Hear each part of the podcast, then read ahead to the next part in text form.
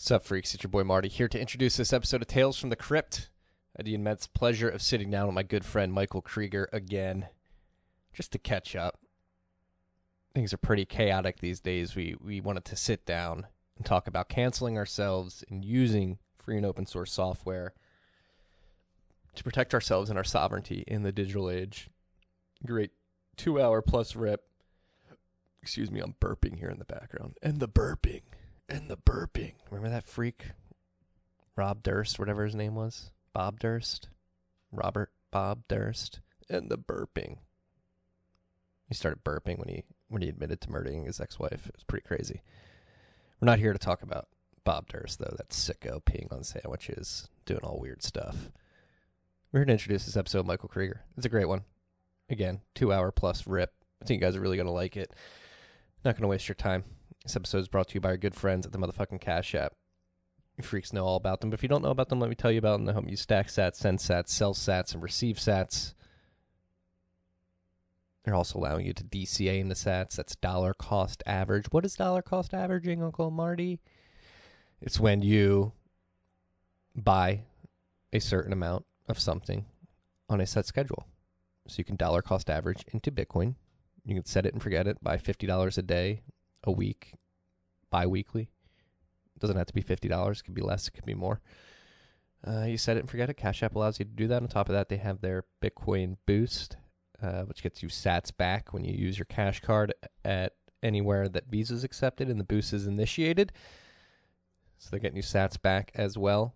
Uh, if you are stacking sats on the Cash App, make sure you're aware of the withdrawal limits: five thousand dollars a week, two thousand a day. Um, so you got to make sure you're you're sweeping your Cash App wallet to personal storage as much as possible. On top of that, check out the Cash App's banking abilities. It could be a bank account that has account numbers and routing numbers. You can get their paychecks direct deposited into the app, and then beyond that, there's a bunch of cool stuff as well, including their Boost program. You can stack slivers of stocks if you want. So if you haven't downloaded the Cash App, go to your local app store, download it, and use the code Stacking Sats S T A C K I N G S A T S. You're going to get ten dollars, and ten dollars is going to go to Owls Lacrosse. That's Owls Lacrosse.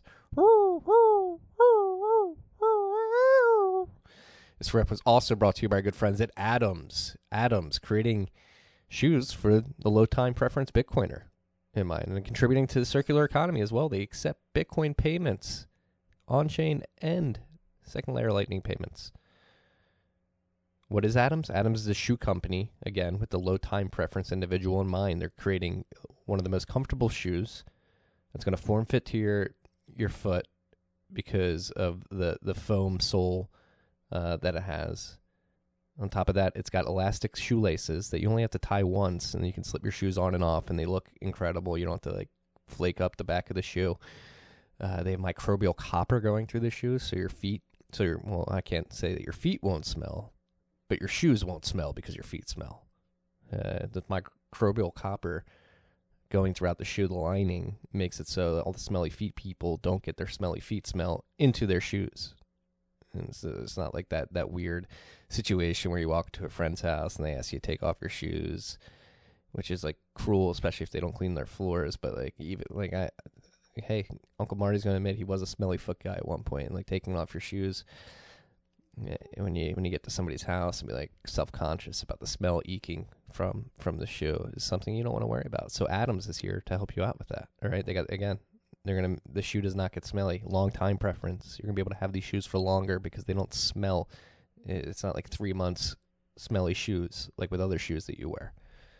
Uh, what else do they have? The low time preference. They have quarter sizes, so you can get a, a ten, a ten and a quarter, ten and a half, ten and three quarters, or an eleven. Again, they want it to be a perfect shoe, a perfect fit for your foot. Half sizes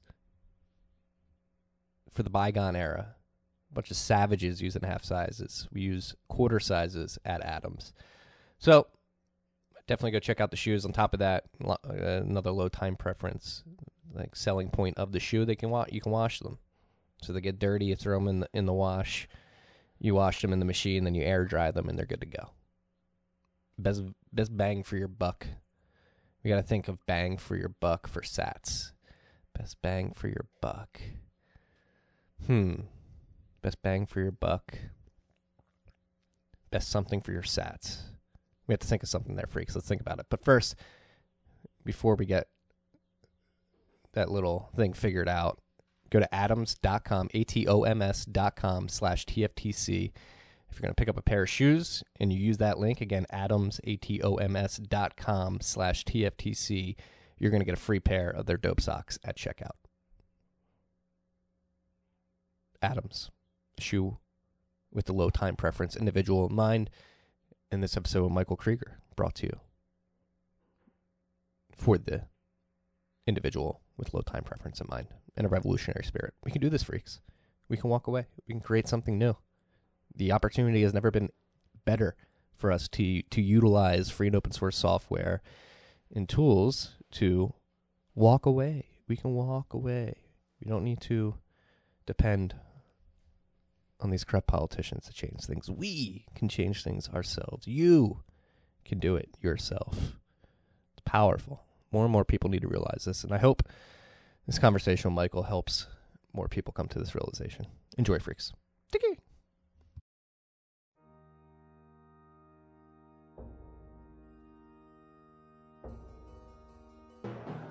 You've had a dynamic where money's become freer than free.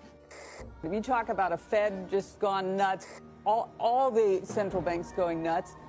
So it's all acting like safe haven.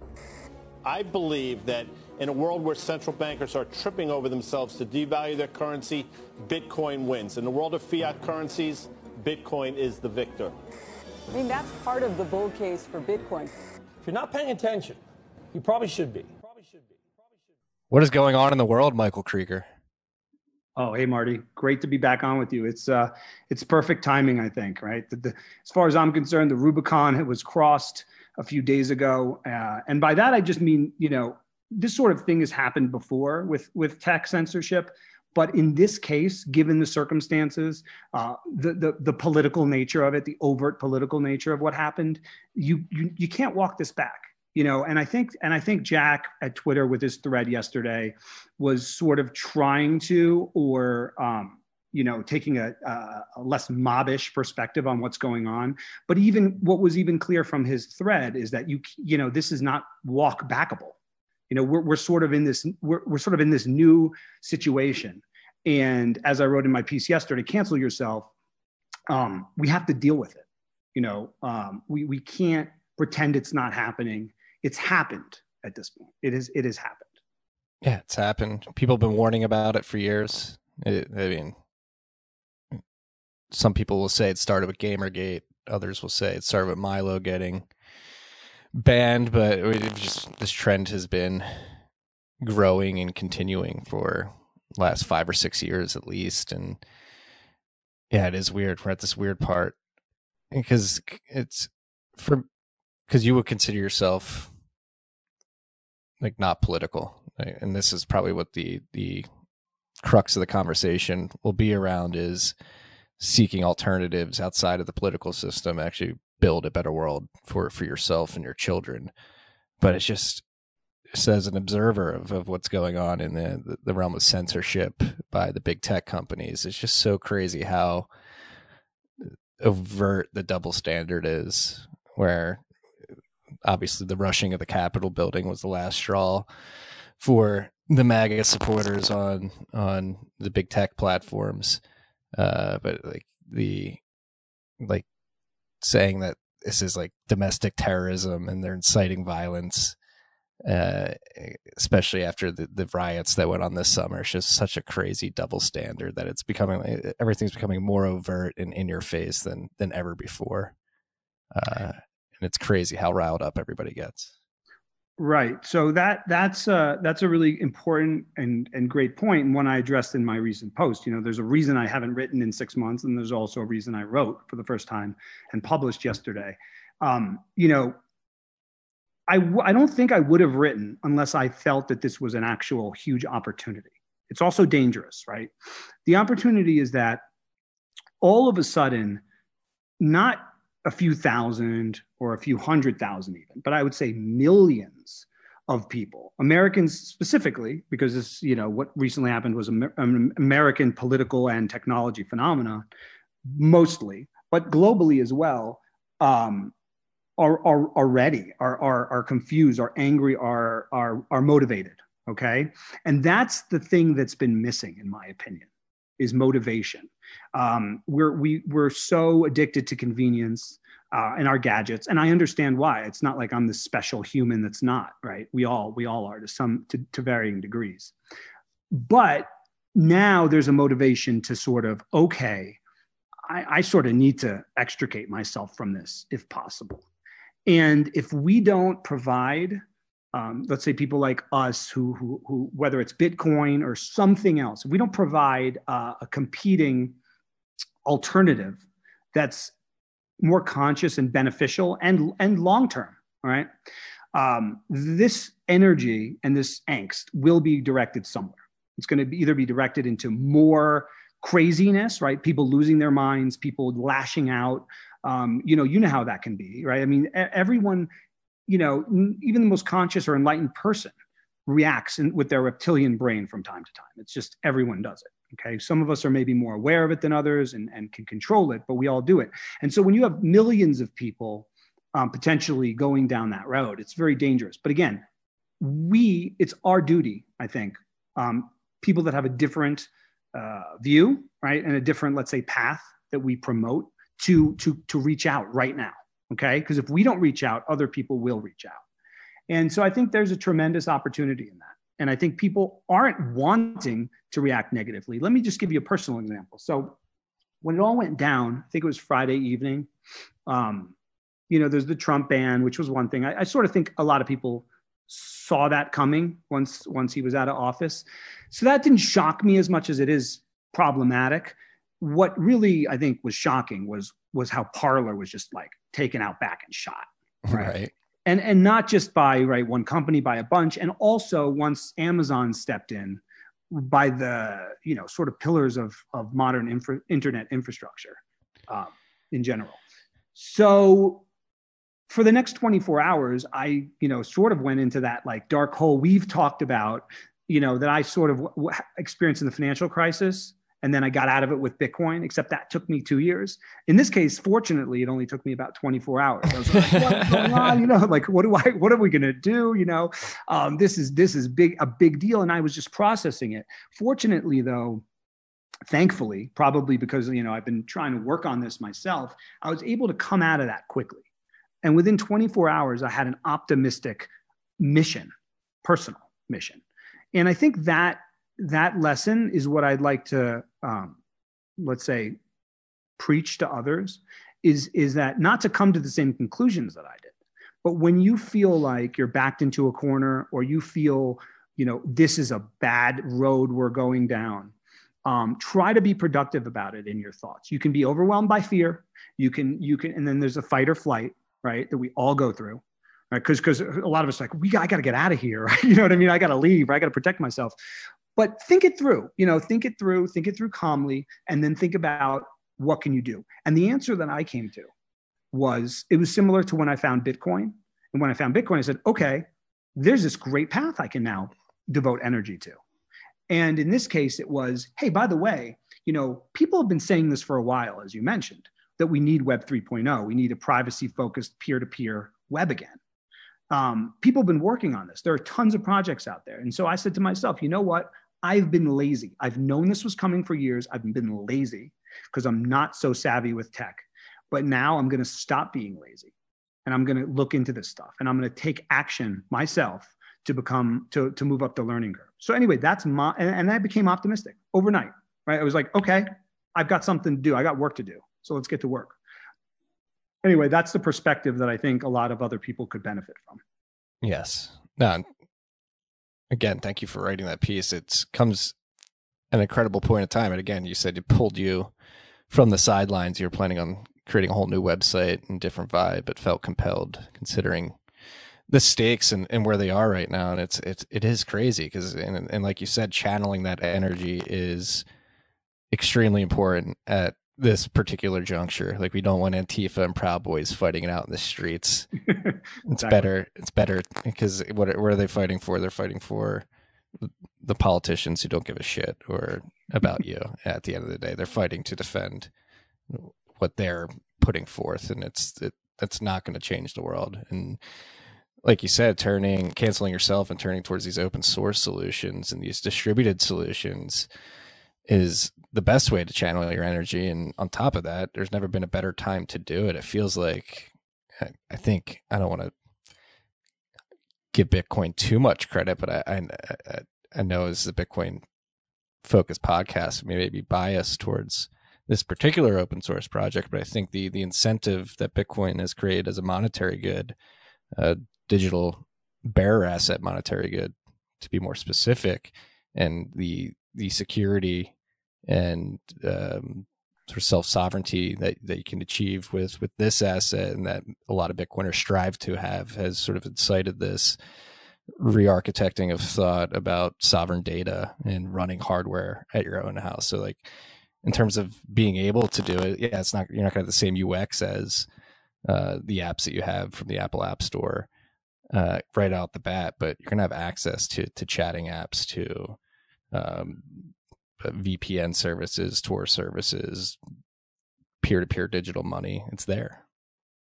Right. So one of the things that, uh, as you know, and, and we discussed on the on the last episode, is that I I have and um, con- continue to consider Bitcoin a teacher. That's not to say I don't think it saw you know creates a perfect um, or a very important um, tool as far as savings technology, permissionless value transfer, et cetera, globally um, censorship resistant.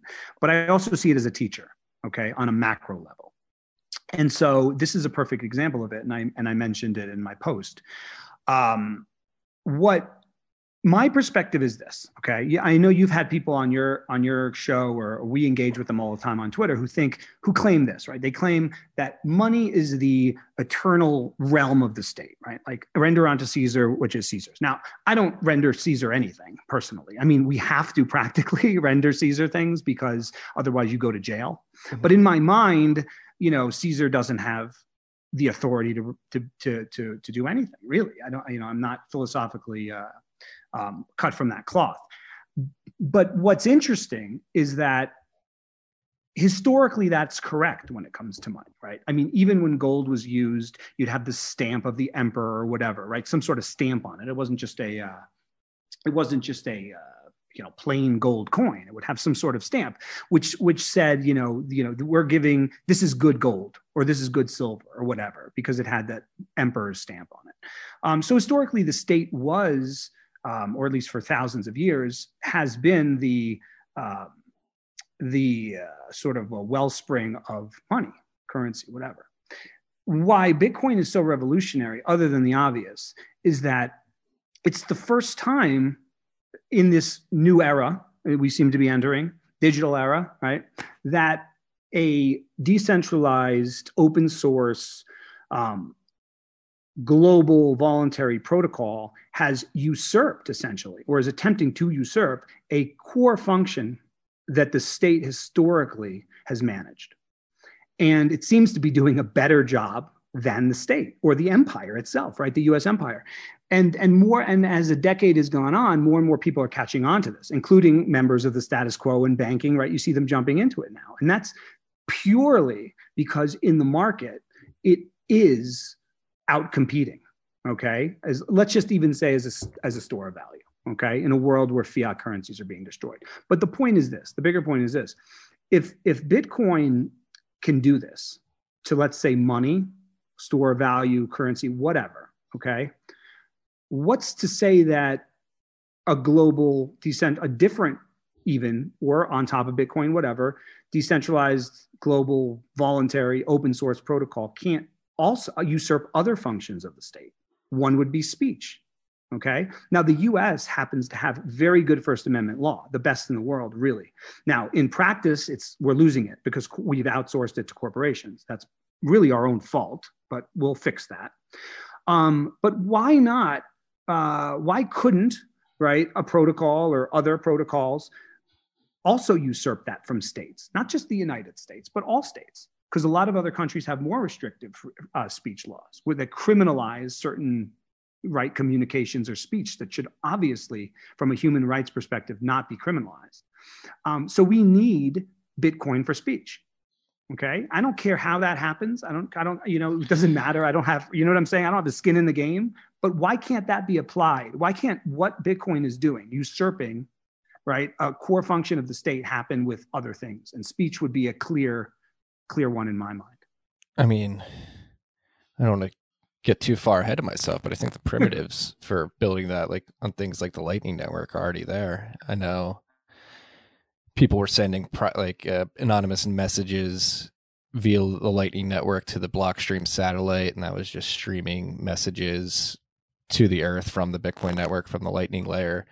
Uh, there was one guy in Eastern Europe, like uh, syndicating headlines from uh, newspapers that he wasn't, or some people weren't allowed to access, which was a a sort of use case that you just described there. The Sphinx chat app right now that uses the Lightning Network to send messages. Like if you're messaging on that app, you're literally sending Sats to send messages um, uh, via the Lightning Network, which is pretty crazy to think of. So I think this is this is all possible. And the question is, is do you think there's enough? Eh, how do I want to phrase this? Is there too much apathy out there? Even though people are very angry and seem to be motivated at the moment, do you have faith or are you optimistic that people will be driven enough to, to actually act? Yeah, it's a great question. And my answer would be like from that Field of Dreams movie. I don't know if you've ever seen it, but if if you build it, they will come. Okay. It's a classic so, movie. so so so so that's what happened with Bitcoin, isn't it? I mean, someone built Satoshi built it and people came really slowly and now there seems to be a stampede 10, 10 years later. Well, that's one of the we actually discussed this on Clubhouse last night, the Bitcoin weekly meetup. Somebody asked what are the biggest threats to Bitcoin, and we went into the mining hardware, ASIC centralization at the foundry level conversation, and then Alex Thorn from Fidelity actually brought up a comment from Greg Maxwell, Bitcoin Core contributor, very well respected co-founder of Blockstream. I believe he said it somewhere on Reddit two years ago when answering the same question what's bitcoin's biggest threat? And he said apathy.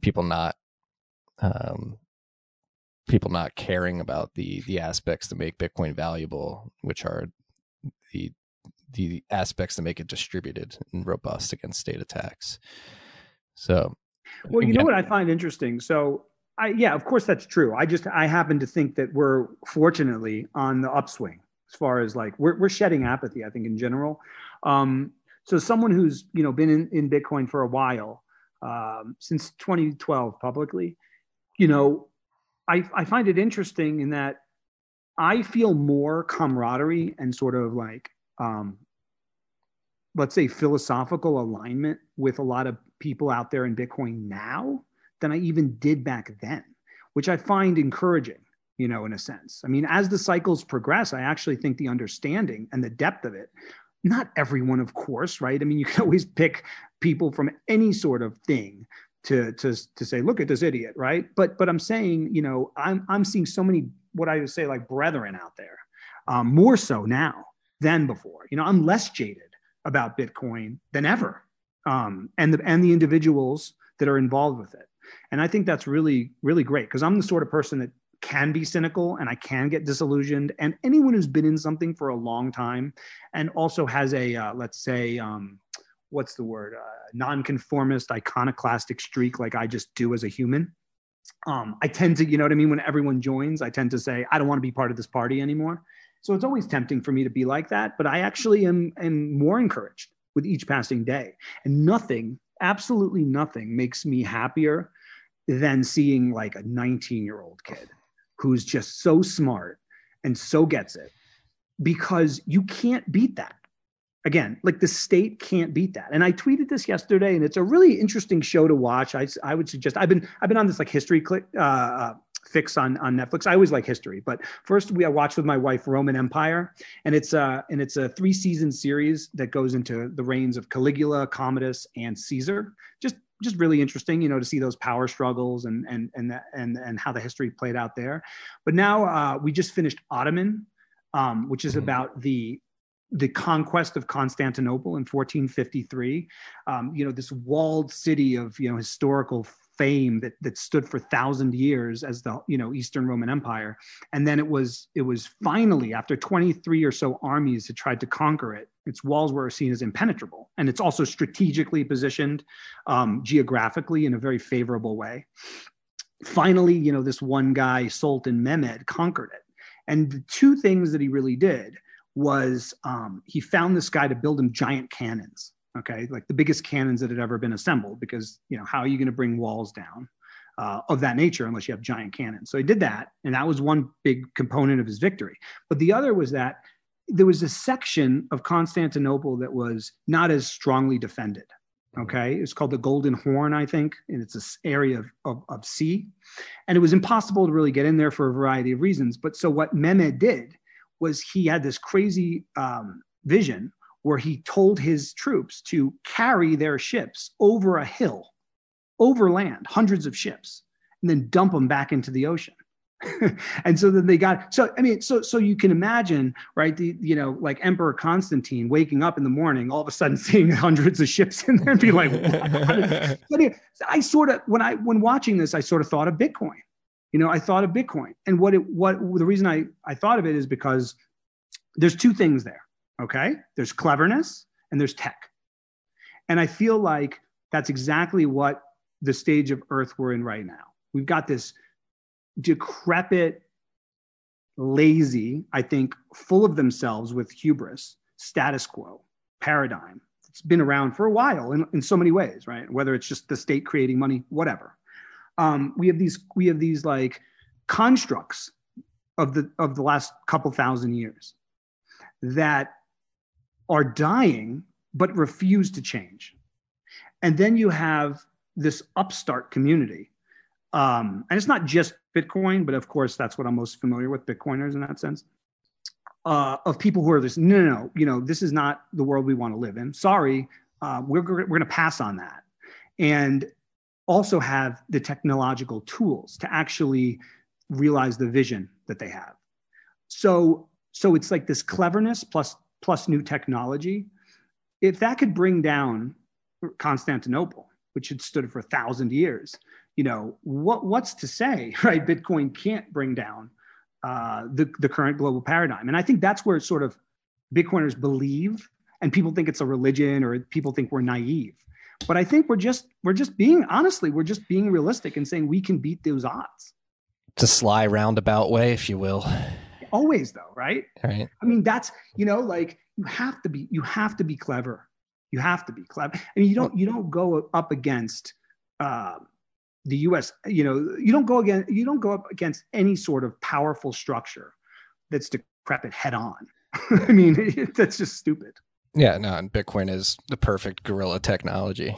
Completely distributed individuals running the software around the world and on top of Bitcoin being a clever, sly, roundabout way to take control of money back for individuals. The timing of this technology existing uh, can't be understated, right? Like it is, or overstated, I must say. Um, the the coalition of events happening as Bitcoin is maturing to the point that it that it is currently couldn't ask for a better better setup. So, like to answer my own question about apathy, we have trust in institutions at all time low, all time lows. It's and the the being apathetic at this point would have to like as an individual have yourself question like all right what am i even doing here so maybe apathy isn't as big of a problem these days since people are so confused about what's going on and, and this the amount of chaos at least in our political systems is at such a point where people should be seeking alternatives if they aren't. Yeah, and I and I think they are, and I, I think look, I've been apathetic as as I said before. I've been totally apathetic as far as getting getting up to speed on stuff I know I should have gotten up to speed on peer to peer privacy, open source tech. Right? I mean, so if I've been apathetic, you know, lots of people have been apathetic. But if I'm also motivated, I'm not the only one. There's no way. There's this, there's something in the air here right? I mean, there's something there. You just said yourself that in in the clubhouse, you know, you had a guy from Fidelity commenting, right? I mean, think about how absurd that would sound to you five, six years ago. He runs the room right. every week. Could you could you imagine could you imagine saying this five years ago? I mean, maybe right. we could have, but we would have been called crazy, right? Because we've always been called crazy. Yeah. But And then like, yeah, go ahead. I was going to say, like, again, trusted institutions at all time lows, but then the Empress truly wears no clothes either. Like, it- Christine Lagarde trying to come out and talk about Bitcoin uh, in uh, enabling funny business with a straight fa- face after every scandal she's been a part of, whether it be at the IMF, uh, ECB, whatever it may be. Like, she's probably up there as, as one of the most powerful people in the world and one of in the corrupt banking system and she's like the evil witch of the west coming to say that bitcoin's doing bad things and she Well, I allowed love. she allowed like Nicolas Sarkozy to give hundreds of millions of euros to one of his friends Well, I, I love how it rallied right in her face, though. Wasn't that great? Like, I mean, that was one of the best things about yesterday. I don't, I don't really care, you know, care whether it's up or down right now, anyway. But, but, but that that that rally in her face was just unbelievable. It was amazing. I loved every moment of it, you know. And so here's the thing: did did you see, um, you know, who Howard Marks is? Mhm. Yeah. Did you did you see that he had a, a new letter that mentioned Bitcoin? Right. he's become was he one who's become more neutral and his son's doing research on it Right. So I think the I didn't read the letter this this last one. I, I read his letter from 2017 where he just bashed Bitcoin basically and dismissed it completely, which you know, which is what people like that, you know, people like him did three years ago. Right. It was just it was just uh, sort of a reflex. Um, but I think Andrew is his son. I believe that's what people have been saying. The person he mentioned in the letter is Andrew, who's bought some, bought a bunch for his family, and all. And now he's like, "Oh, I'm so happy my son bought me." You know what I mean? Bought me some while I told everyone not to three years ago. Whatever. You know. I mean, but that just goes to show you, don't freaking listen to all these heroes you may have. You know, because a lot of people look at that guy. A lot of people in traditional finance look at him and say, you know, this is like God. Okay of investing. So if he's saying Bitcoin is crap, I'm not going to buy Bitcoin. He's smarter than I am, right? Look at this guy. He's he's worth X amount of dollars. That's just that appeal to authority mentality that's going to get you into trouble, and you should never have. Okay, trust yourself, trust your brain, trust your your your uh, your knowledge, and also trust the fact that you might be 22 and know tech much better than a billionaire on Wall Street, and you probably do know it 10 times better. Okay, so there's as- these asymmetry there, and you shouldn't discount it. And so if you had worshipped Howard Marks and his track record and dismissed Bitcoin, you know, while his son was buying it for, for him, you know, you're an idiot, right? You're the fool. So, you know, which brings me, yeah, go ahead. i was going to say the same with jamie dimon and his daughter Right. Right. Which brings me to like, right. Which brings me to the next question, wh- which brings me to the next point, which is, you know, you know, have no, you know, have no heroes, have no idols. Okay. You know, this is, this is the era we're going into where, where all of our idols um, and heroes are vanquished. You know, I mean, if you think, you know, as, again, as someone who loves history and thinks about things, it's it's crazy how paradigms can just change. Okay, and let's just even say, you know, the obvious would be empires, but not just empires, just like sort of the religious landscape.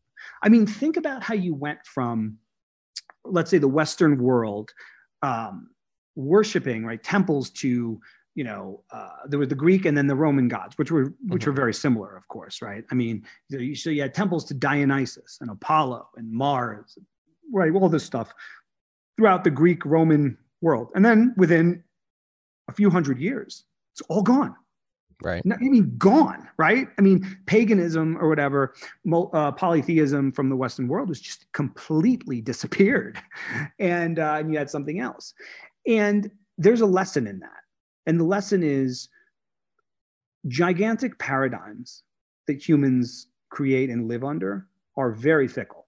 Okay, the two lessons though that I have are first, one, they last longer than you think, but two, when they do go, they go fast. And they don't come back. Okay? Th- th- there's no there was no you know we're not no one's been building temples to dionysus or not many people at least. Although it would be kind of fun um, have, do- have done it in in in a couple thousand years. Okay? But that was the world.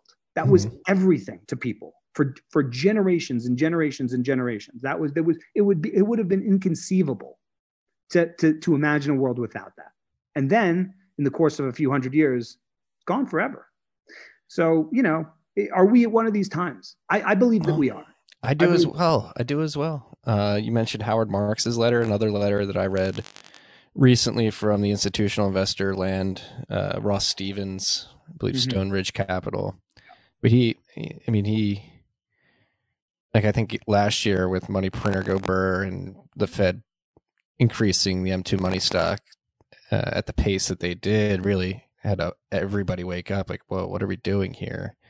And at least we're at a moment where people are starting to question one of the pillars of our society that we just take for granted. This is what Ross said in his letter. He, he made the the fish and water analogy. Like, no, a fish never questions what water is because it never really has had to. It just it just is. And society, particularly Western society, particularly the United States and U.S. citizens, are starting to ask the hard question: What is money? And have we taken money for granted our whole lives? And again, once you have these, like like you said, for whatever reason, we humans are social beings that look for uh, vindication or uh, certification of ideas from people they deem to be of high status. In this case, hedge fund managers. Um, but when you have this class of people sending these messages out there, people tend to be receptive from this class of of investor. That's when you you can have like a cultural shift, and that's something I've been saying. I think 2020 was a cultural tipping point for Bitcoin, where there's there's no turning back. Yeah. So right, this is this is a great point. And what what's also been sort of uh, I get a chuckle of it and I like it, but seeing someone of high, let's say, um, cerebral power, finally have Bitcoin click for them, uh, because for whatever reason they either didn't take it seriously before, they weren't motivated enough to um, think that we had a big problem, as you just mentioned, right? So they just didn't find Bitcoin fascinating. But to see over the last, let's say, 12 months, a growing number of people with like a lot of horsepower up there for whatever reason and i think the re, you know you mentioned the re, one of the big reasons is what's happened with uh, response to covid from the central banks um, and governments. Uh, finally motivated to look take a closer look at bitcoin because they need a, an answer right? They, they need something uh, or they want something. And then and then and then having clicked for them just like it clicked for you okay? Because i remember you know when i first got into bitcoin i couldn't as i mentioned before i couldn't sleep. I couldn't think of anything else. I couldn't stop talking about it right? And you know uh, you know I'm, I'm a little bit less crazy about it. Uh, it- you know i'm a little bit a little bit less obsessive than i was then. But to see you know a new let's say convert um, start talking about it you see that enthusiasm that that i remember having so many years ago. It's it's cool you know and it's interesting. And and to see it though happen from like billionaire money managers is is weird i have to admit but it's interesting nonetheless Yeah, that Ross Stevens letter particularly was extremely eloquent and succinct and really like drove home the point in 18 pages and and like it's great a great orange pill for like I sent it to my dad. He was like, "Wow, this is there's some incredible lines in this," and he really explains it in, in great detail. And actually, while you're mentioning the early days, the having the aha moment, not being able to shut out about shut up about it, I was having flashbacks to my dad picking me up from the Philly airport, and I flew home from DePaul like the first time I fell down, like in the beginning of my Bitcoin journey, and I just like had my feet on the dashboard like a little dickhead, just like talking about Bitcoin for 45 minutes on the way home. Like, Dad, this is this is gonna change the world, man. He's like, All right, whatever, dude. But Well, it was funny because I remember so similar thing, right? So of course I told my, you know, I was telling my dad about it and all this stuff way back in the day, you know, when it was like Mount Gox was the way you bought it, or like local Bitcoin. No, not local. What was it? What was the Shrem thing? Uh, BitInstant. Um, you know, I remember remember those days. Like, anyways, it's crazy times. But but you know, so I told my dad about it, and then he went on some vacation. You know, he's sitting on a beach at some fancy resort, and uh, he meets another you know boomer with money and they start talking about stuff. And my dad mentioned uh, Bitcoin. He's like, my my son is just so into this Bitcoin, and the guy was like, it's a scam. You know what I mean? And the guy was just like, you know, and he's God knows how much money this guy's worth, probably a ton, right? Because he acted like it, and he was just like that. Tell your son that's a scam to stay away, blah. blah. And it was just so funny to me because this guy's probably buying it now, Right. You know? and you have to have faith in yourself, right? Like, and and Bitcoiners don't lack, you know, not, not, don't lack that. you, you know, they have that in spades. But but I'm just saying this to some people that maybe sometimes doubt themselves. It's always good to question yourself. Always, right? I question myself every single day, constantly, um, because I, you know, things I believed two years ago I look foolish. Things I believe, you know, 10 minutes ago probably look foolish too. But on the flip side, have faith in yourself in that uh, to come to conclusions. Okay. And as we discussed before, don't allow someone else's op- opinion just because they're in a position of, of perceived esteem or elite status to sway your own judgment on something. Now, if there's facts um, that emerge that, that make you, let's say, uh, waver, then that's a different thing. But, but don't, you know, you know, I think, I think what a lot of, a lot of a lot of people speak with confidence. And also you know this is another thing to remember okay? One, one thing that i've learned a lot and, and I, you know i grew up i've been around you know well off people my whole life okay? Um, very wealthy people whether it's career or just upbringing you know whatever. And so to those who are listening here that haven't been okay in that world let me just tell you with 100% certainty from personal experience these people aren't that smart and they're not that special. They're all bullshitting it, man. They, they, they really are. And, and, and here's the other thing just because you can make a bunch of money in the fiat system, okay, that doesn't confer anything else to you. Okay? You can make a bunch of money in the fiat system. Okay, that it's actually not that hard. Okay, I, I, I, I was doing it and could have continued to do it if I wanted to.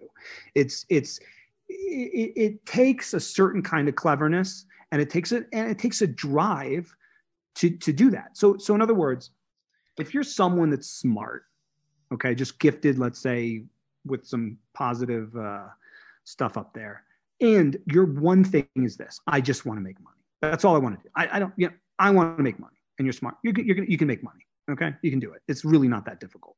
So a lot of the people out there that have amassed these these fortunes i mean they they some of them happen to be born at the right time you know like the baby boomer generation was just like gifted with a very easy uh, uh, runway. Um, so if you're of that generation and you are pretty smart and your and your one thing is i just want to make a lot of money you probably made a lot of money. That's it though. That's all that's all you had. You're not you're not necessarily any any any your i guess what i'm saying is that that person's opinion on anything other than making money in the fiat system is probably not worth anything yes okay a lot of those people making tons of money are leading lives of quiet desperation they're oh, finding oh, that sure. that money cannot bring them happiness or fulfillment no but right. i've met, the, I've met right. those people too i think that was a big eye-opening realization for me in my early 20s late teens was interning in the fund space and be like meeting chief investment officers and yes obviously some extremely smart people in the industry but some people you would expect to to have a better understanding of things that are going on. It really shocked me at a young age like oh this dude is really no different other than position. Um, right. Oh yeah, I mean, I think anyone that I mean, you know, I, I worked in the corporate world, and certainly I had I had bosses that were really good, you know, really really uh, really smart, really good at what they did and all that. But you know, you know, they were really not that great. Not a lot of other things. You know, I mean, they were good at that particular um, thing, that function that they were performing. Um, and I think what the problem is, we we tend to, a lot of people tend to uh, assume because an individual is good at one particular thing that they should be listened to on other things. Exactly. And that's almost never, you know, the case. Yeah. I don't want to beat up like on investors too much, institutional investors, but at the end of the day, too, like they're playing a game that's completely manipulated by the Federal Reserve. It's all a flow game, right? And if you just increase the flows from the Fed window towards the markets, it's just it's not that hard to direct the flows into assets that will that will bring you um, profits just from the, sh- the sheer nature of of flows coming into these different asset classes. Well, also don't don't forget. I mean, this is one of the things that really I noticed early on, and I became very disillusioned by it. And you know, at one point, of course, I did feel like, oh, I wanted to be a hedge fund. You know what I mean? I wanted to be a hedge fund guy. Know, that was that was at some crazy point in my life, like something I thought I might want to do. But pretty quickly, particularly after the financial crisis, what became clear is because you know th- this and this model has been broken a little bit, but you know the two and twenty model, right? Yeah, You know- yeah. you know, okay. Management. So two percent, you, you take a two percent fee off the assets under management, and then you take twenty percent of the profits a- above a, a benchmark. Well, what became very clear to a lot of people who just weren't particularly talented is that you just grow the you just grow the pot, and you don't care about performance. No. Because I mean, right? Because if you're because if you're now now a, a fund manager that's managing 10 million or even 50 million, okay, I can kind of respect that person. They, they're going to have to live off their uh, you know their performance to some degree. But someone that's you know a hedge fund that's managing two billion um, with a f- couple of guys that are getting all of the fee, whatever you know, they're just they're just harvesting fees. They don't need to perform as long as some stupid pension keeps giving them money. You know, all they need to do is keep the doors open Exactly. stay alive right so it's not it wasn't this i used to you know it used to be an industry let's say in the 80s right or maybe even 90s that was you know eat what you kill right? Smart motivated um alpha driven uh strategies. But then it just became this like we're just going to harvest fees you know and get as many assets as we can and pensions are just right they're putting money into alternative investments. And so it became easy and stupid and completely uh, has to be completely unsatisfying you know and and that goes to the point that you just made which is that you know um i saw this quote today and it is true. It said it was like sure money doesn't buy you happiness but neither does poverty. Right? So so which, which is it which is accurate okay? Um but but that's like everything in life right? It's it there's there's this i mean and the buddhists have a good um i think philosophy on this sort of thing the middle path right? Um it's it's it's these extremes that get you into trouble you know? And that's not and i'm not you know if you make a ton of money in bitcoin you know cool great good for you. But but but also you know that doesn't mean that person's content. That person may be content but doesn't mean they're content you know? And so uh as a human that's a priority for me you know? You know what, what you know what how how how can i be a fulfilled content person? Not happiness right? There's no finding happiness all right that, that's that's just a mirage I agree. You're in control of your own happiness, freaks. These outside goods Right. cannot bring it for you. But that, then, I mean, just I- it- the definancialization that Bitcoin could sweep over the markets is pretty interesting topic to think about too. As as we, the whole conversation we just had there of of funds harvesting fees and just benefiting from flows of Fed activity, increasing their assets and their ability to. to it's funny because it's a feedback loop too. Like if you have so many assets under management, people just look at the AUM and say, "Oh, this must be a reputable fund," and it just flows into it even more. Um, but what is that all for, right? It's a bunch of rich people trying to store their wealth over time, and they're Mhm. forced to do so through these avenues. And if Bitcoin is, if Bitcoin continues to be successful and takes over a market share that, that many believe it could in the tens of trillions of dollars, you render that yield seeking obsolete to a certain degree. So people are forced to go seek out more worthwhile, fulfilling ventures in their life. right and you know that brings up an interesting uh conversation as far as you know the whole gold let's flip gold and all that stuff but i i think and i get it i get why you know a lot of people in, in bitcoin shoot for gold or, or mention it uh, because in a lot of ways it is seen as a uh, sort of comparable asset. Gold was historically a monetary asset. I, I, I don't doesn't seem to be at all at this point right? But it is still a store of value um, or perceived one. Um, but I think that's actually looking at things way too narrowly, and I think even wrong, because if you if you take gold, the, the total amount of gold um, and the valuation of it, and compare it to the total amount of bonds, right? Let's just say sovereign bonds, it's not even close. Right. And and gold at least is something. You know, I mean, my, you know, my wife's going to like a pair of gold earrings. You know, she's not going to want a piece of treasury paper. and Right. and that's where and so to your point about definancialization, I mean, to to think that you know that's the real end game, isn't it? I mean, that the, where where do where do countries in the look in the paradigm we're in?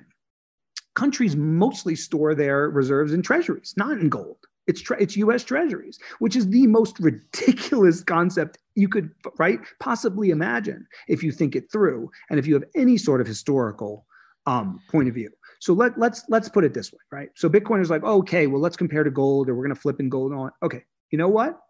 In 50 years, okay, gold is going to have value in let's say Bitcoin, right? There's going to be a market and and and there will be a price, let's say in sats for gold. Will there be a price for treasuries? will they even exist? You, you, you see, see, this is my point. I mean, it's so much bigger than that. Well, yeah. What? I mean, if you t- get down to the mechanics of the treasury, right? Like that is the vehicle through which new dollars are printed. If Bitcoin per- replaces the dollar, right? Well, that that that's what that's my point. The, the my point is that the bedrock of the current financial system isn't gold. Isn't isn't gold at all. I mean, gold bugs will tell you it is right because central banks have it, and you know they believe that there's going to be this sort of second coming um, of the gold standard, but it's not the bedrock of this financial system. Okay, the the the, the fiat U.S. dollar and treasuries is actually the bedrock, or you could say euro dollars, whatever. But the point is it's pure mirage, right? So it's it's fantasy stuff. It's complete it's insanity.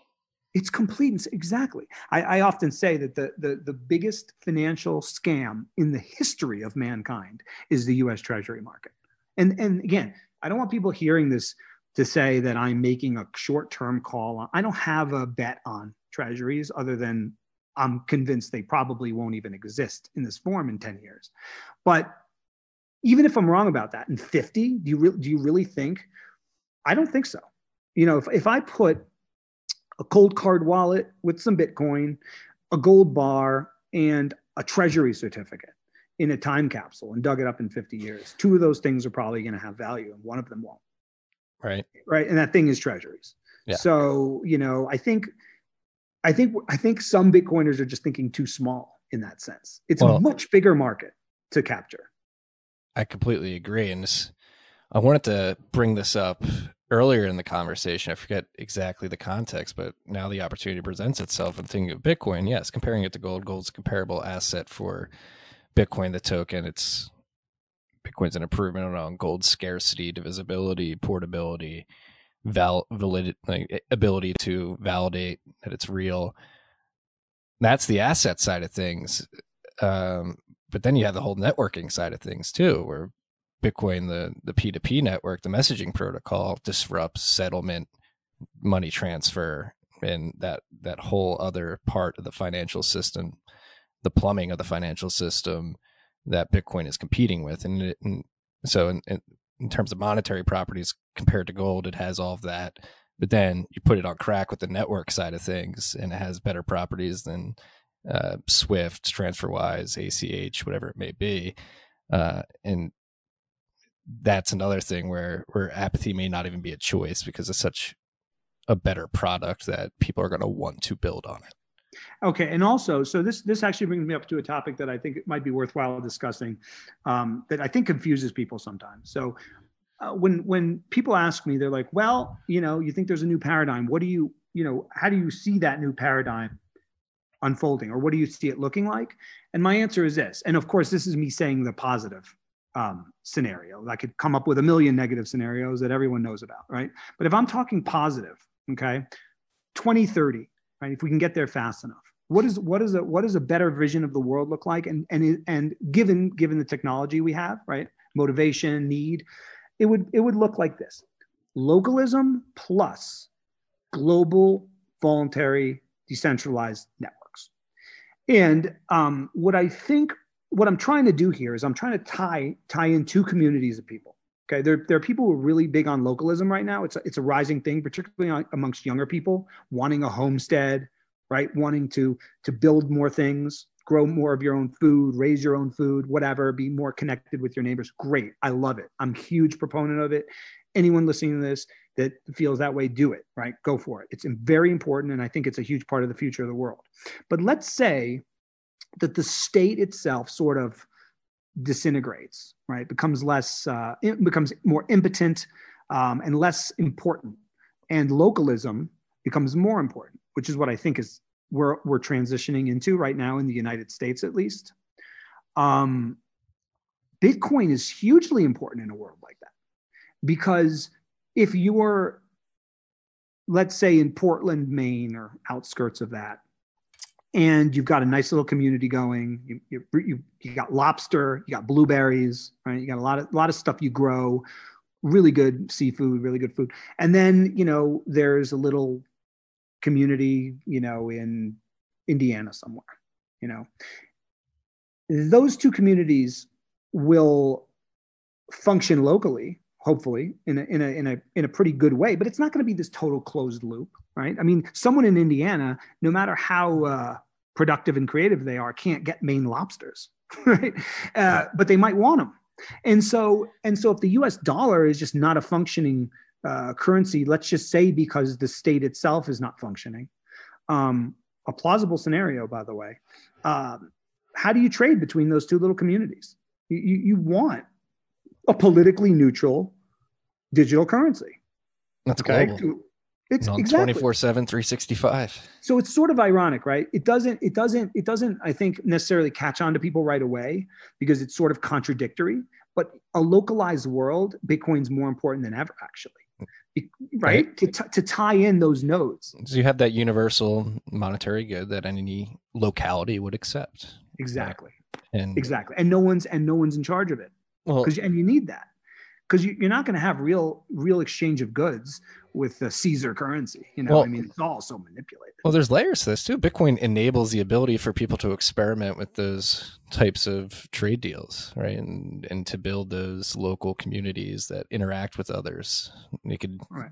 do it. yeah, and, I, and. I think, and I actually do think that you know you could have a situation where, see, I'm not of the belief if if Bitcoin actually succeeds to the point that to the level that we think it could, as far as a global dominant asset for value transfer settlement, um, it's it's entirely possible. and We need to admit this that like at the local community level, not every community is going to be like, oh, we're on the Lightning Network with Sats. I mean, you can't assume that, okay? Because humans aren't like that.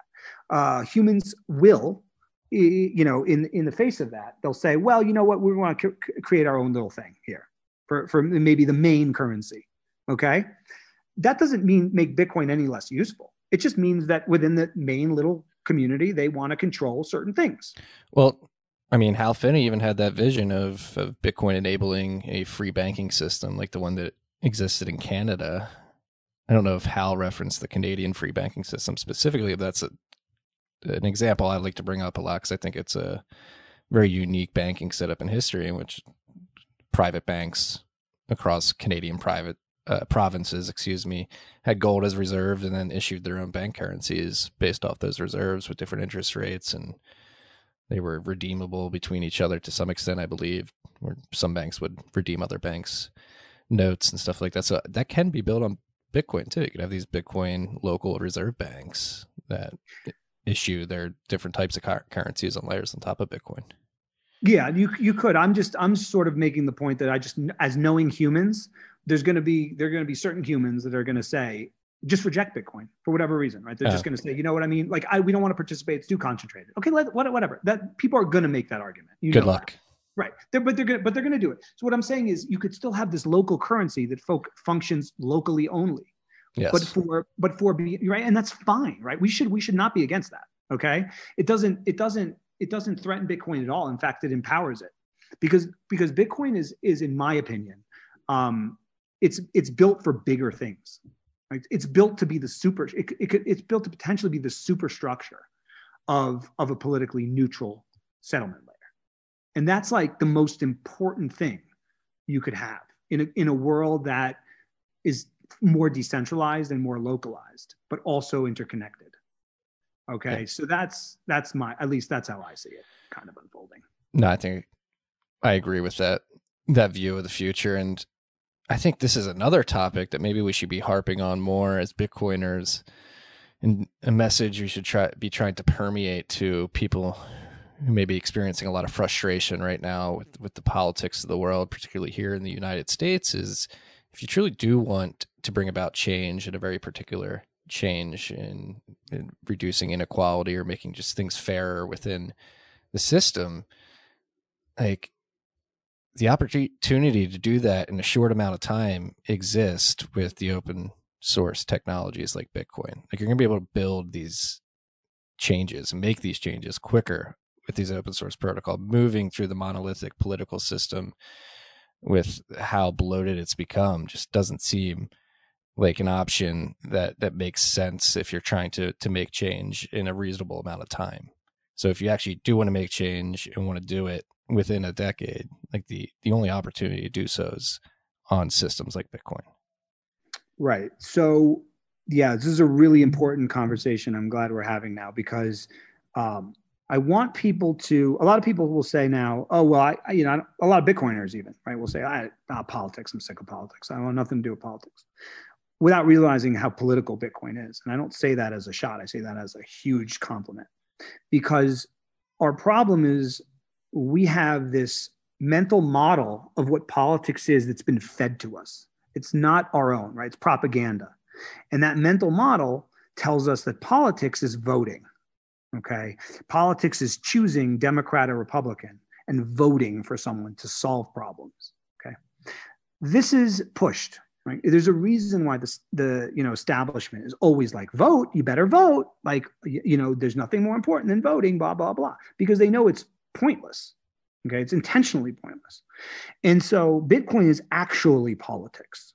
And let's dig into this even deeper. So, for me, what is politics um, or productive politics? It is identifying issues, specific issues that are fundamentally important um, to, let's say, you, your community, right, your country, and taking a stance on them and trying to move the polis in that direction. Um, a great example would be civil liberties which has been a core focus of mine for a decade since I became quote unquote political as a human. I don't care who promotes civil liberties. I don't care who it is. I don't care what else you believe on anything. Okay. If you are my ally on the First Amendment or the Fourth Amendment or the Second Amendment, whatever, right? Those are the Bill of Rights that we have. You are my ally on the First Amendment, the Second Amendment, or the Fourth Amendment. Period. okay. I don't care about anything else. I care what color your hair is. I don't care what you do in your personal life. I don't give a I don't give a shit. Okay. That's real politics. That's real politics. And that's also the reason why they want to herd us into Democrat and Republican, because it's the most nonsensical form of politics.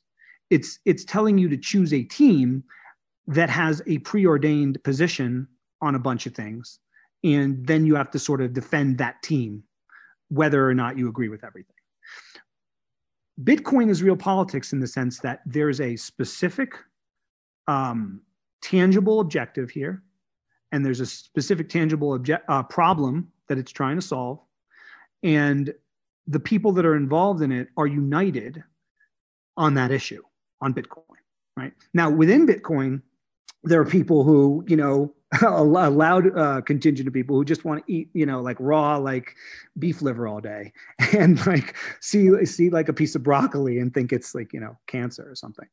Uh, and then there's people like me who can, you know, eat, eat a piece of uh, broccoli, you know, have a piece of broccoli on my plate that I just grew and not consider it an enemy, you know.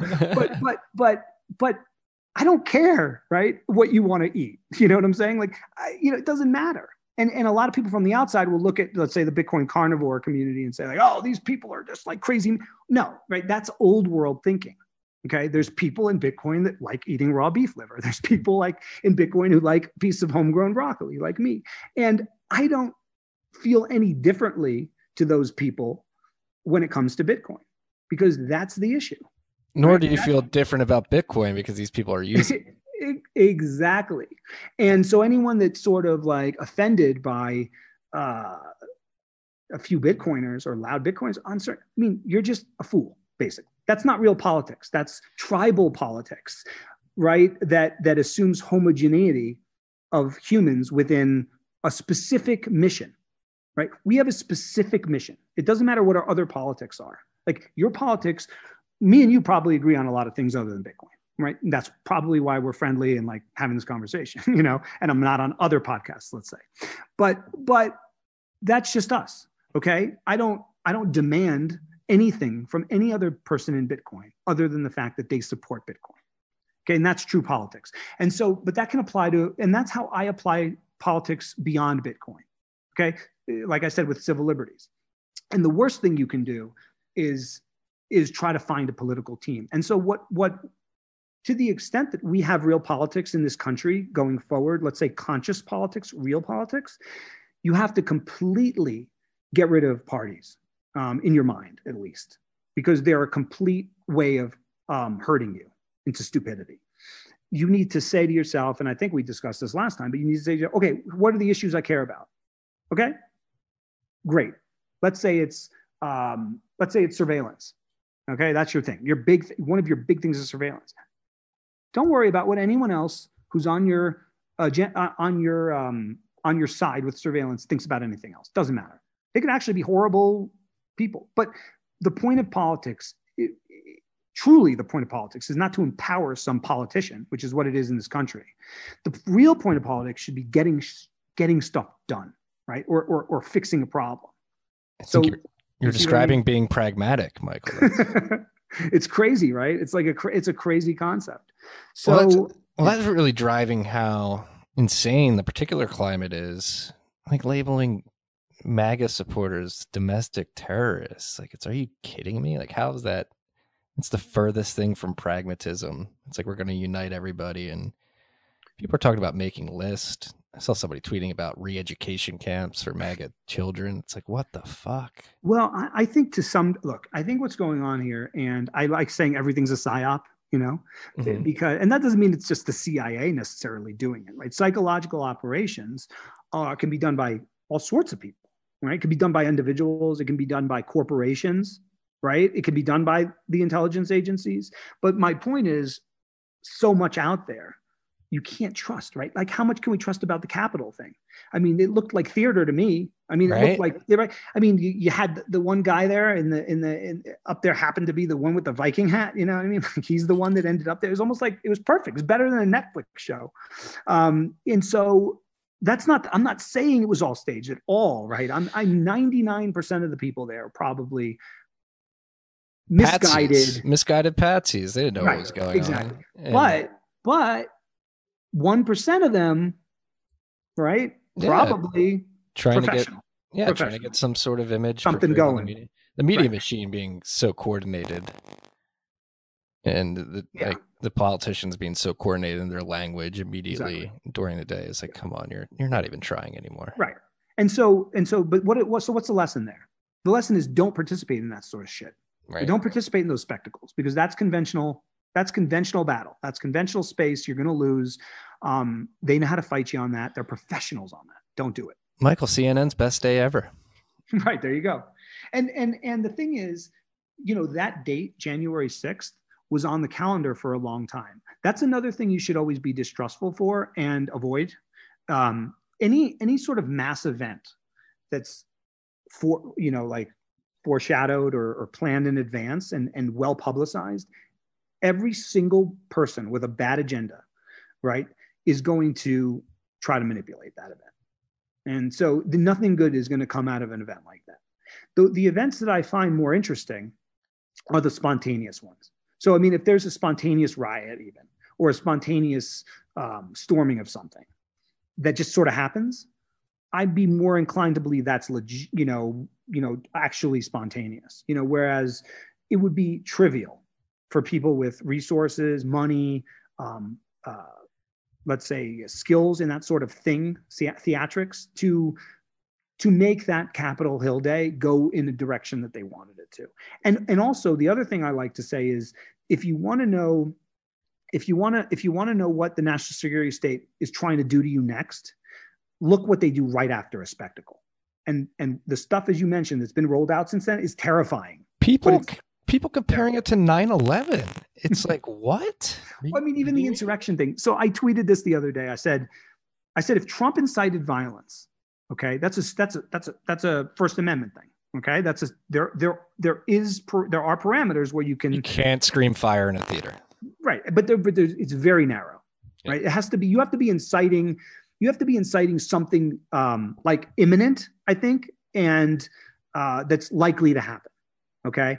And from what I've seen, it doesn't seem like in a court of law he would be accused of inciting violence. But they're trying to pass laws like domestic terror bills now based on this assumption that he incited violence. So, you, you know, this is very dangerous. It's clear what they're doing. They're trying to. But certain, it's so clear that was not like very obvious terrorism in any no. way, shape, or form. Like it was completely asinine. Like I right. can right. concede that, but like it's screaming false flag to me to get these narratives out there. That's all I'm going to say.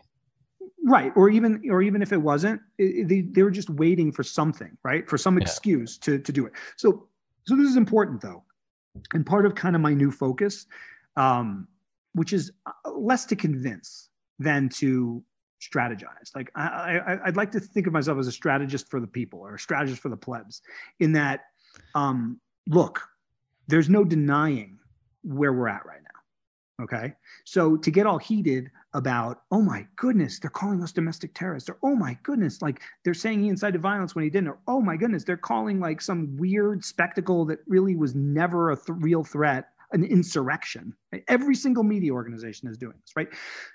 Rather than getting heated about that, kind of laugh at it for a second and then say, okay, so what do we do about this? Okay. what's the smart response to this? You know, uh, if if we see it as ridiculous, should we be arguing with people that are falling for this? No, we shouldn't, because people that are falling for this are either stupid or so attached to a particular crazy narrative that you're not going to get them. You're not going to reach them. Focus on those who are reachable. Well, right. What's even more interesting about this particular situation now, which the, the Parler deplatforming and Trump getting banned, I mean, I wrote about it earlier this week. It's just naturally going to push the these people who are being disenfranchised by the big tech companies into Bitcoin's hands because especially the payment processors step in, they're, they're going to have to use Bitcoin to accept money. And that narrative is going to be thrown at Bitcoin like, oh, it's the domestic terrorist currency of choice. But this is actually a good, a good thing, I think, because you have these people, like I don't think I obviously don't think all Trump supporters are domestic terrorists. There's terrible people all across the aisle, but I do think them coming to Bitcoin and like with a freedom tilt is going to be beneficial because I mean Bitcoiners are used to handling FUD pretty pretty handedly and we're pretty well equipped for people already front running the the domestic terrorism currency of choice and I think that once these people see like oh bitcoin is really robust it's got a really strong community that'll that'll be even better for the network as well. Yeah exactly. I mean again this goes back to why i wrote yesterday because i do think there's this opportunity. And that's not to say i don't know let's say there's 60 million people who are, who are finally ready and motivated to do something okay? I mean what percentage of them are going to come to bitcoin or privacy or open source? I mean probably small percent but uh, you know 5% 10% of 60 million. It's a lot of people.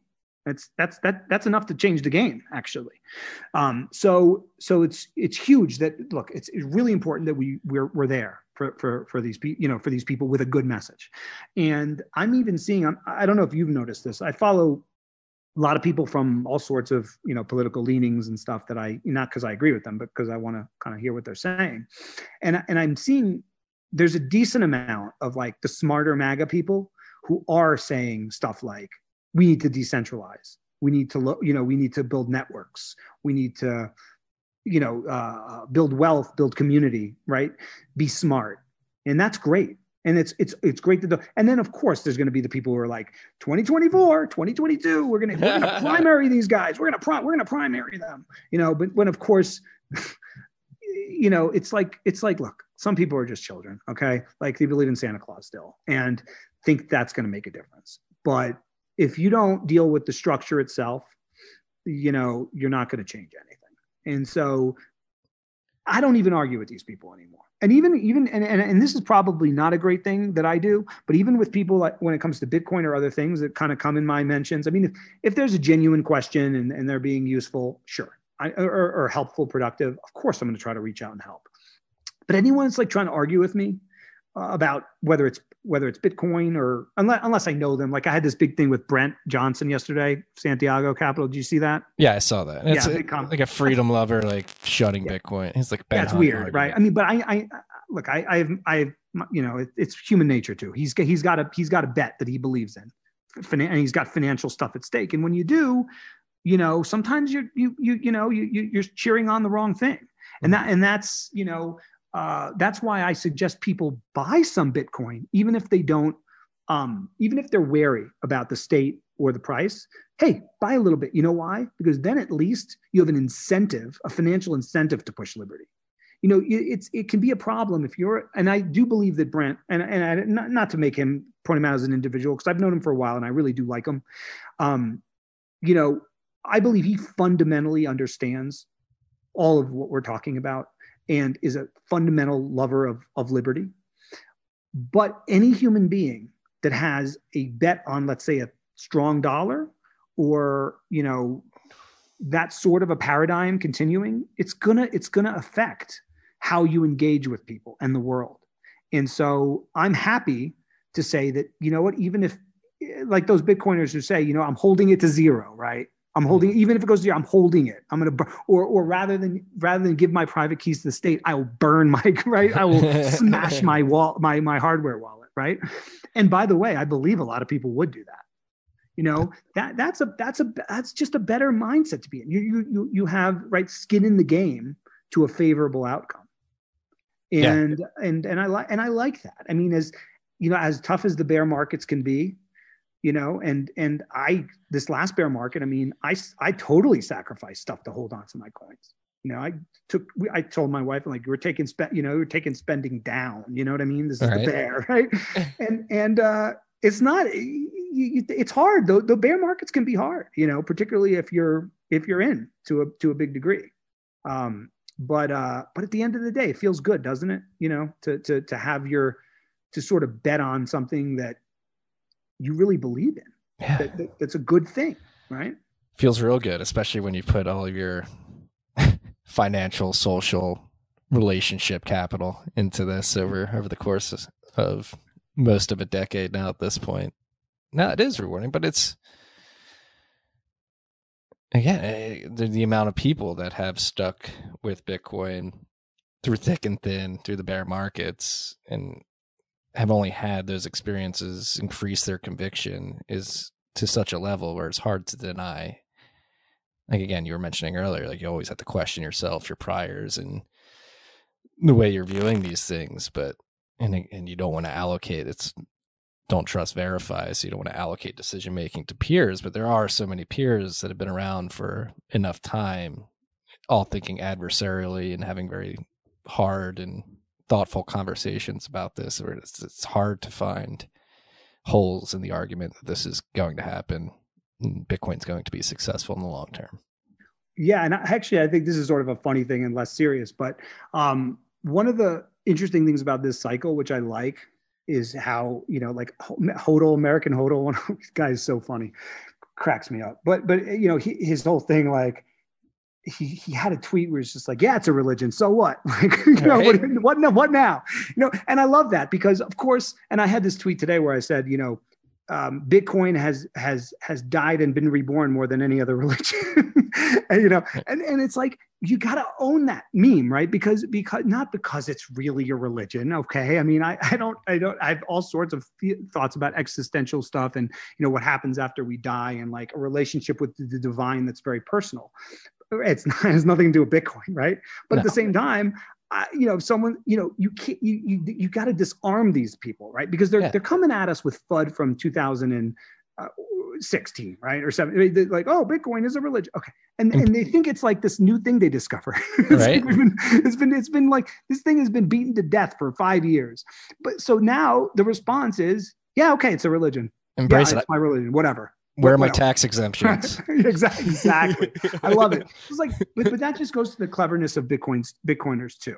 In that, in that, you know, the, you know, these so, some some of these like narrative pushers who don't like it or whatever. Um, and I get where they're coming from with that, with that. But at the same time, you know, listen, I, I said, and I've I've said this for probably six years now to people. I said, the Bitcoin chart looks a lot like what if you charted Christianity from from the, from the birth of Jesus would look like, right? Volatile, okay. right? Straight up, right? But over time, it keeps going up, and and and it is the it. What else can you kind of sort of compare it to, right? I mean, it, it is not not because it's about a belief system about you know ethics well it is to some degree maybe it is a religion no but but you know what i'm saying so so the but the point is um if you're going to take on uh, a paradigm as dominant uh, and as entrenched as the current one we're in, you absolutely need uh, some degree of religious sort of fanaticism. You absolutely do, or you will lose. You right. Will lose. And not only that fanaticism, but also the conviction and um, continuity of message across to make it easier for everybody on board. That's why, again, this bear market too, a lot of good memes condensing very small messages into shorter amount of words. Bitcoin fixes this. Stack Sats, um, the, like six point one five from American HODL, just having having a goal to strive for while stack. He's good at those. Uh, he's he's good right? at the memes. Yeah. So so so so so are you, of course.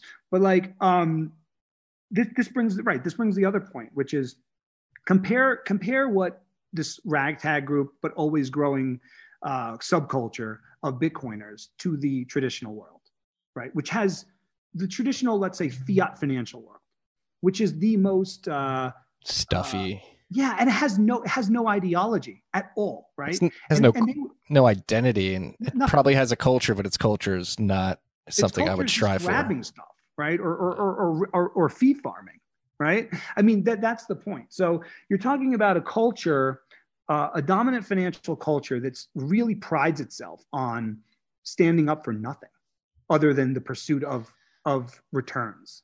Whereas Bitcoin absolutely has a gigantic ethical component to it. Not for everybody, of course, but for most serious Bitcoiners, there's a very, very ethical uh, component to it. And I think outsiders misinterpret it and, and think, oh, they act like this because there's a financial reward. Guess what? The fact that Satoshi was brilliant enough to to embed a financial a potential financial reward for supporting an ethical protocol is possibly his most genius right part of the invention. I mean, it, it's like it should be can, yeah. It, I mean, it should be recognized as like one of the seven wonders of the world. Yeah, I agree. Right. I agree. It's incredible. So you know, and so and so that's a good thing. It's a positive thing.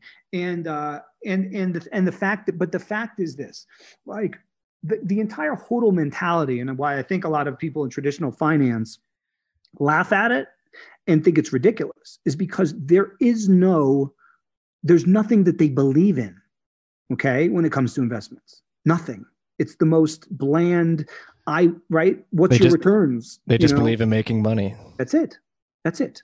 And there's nothing wrong with making money. But as you say, that's all they believe in. Okay. And so when there's actually a, a bunch of people who have a sort of ethical code and also are happy about making money, to those people, we look like either crazy or liars Okay, so you get both, right? Because some people will call, will say to Bitcoiners are like, oh, they're just pumping their own book, right? That's all it is, okay? Or they're pretending to have. You can't have ethics and make money. Some people will say, right? That's ridiculous.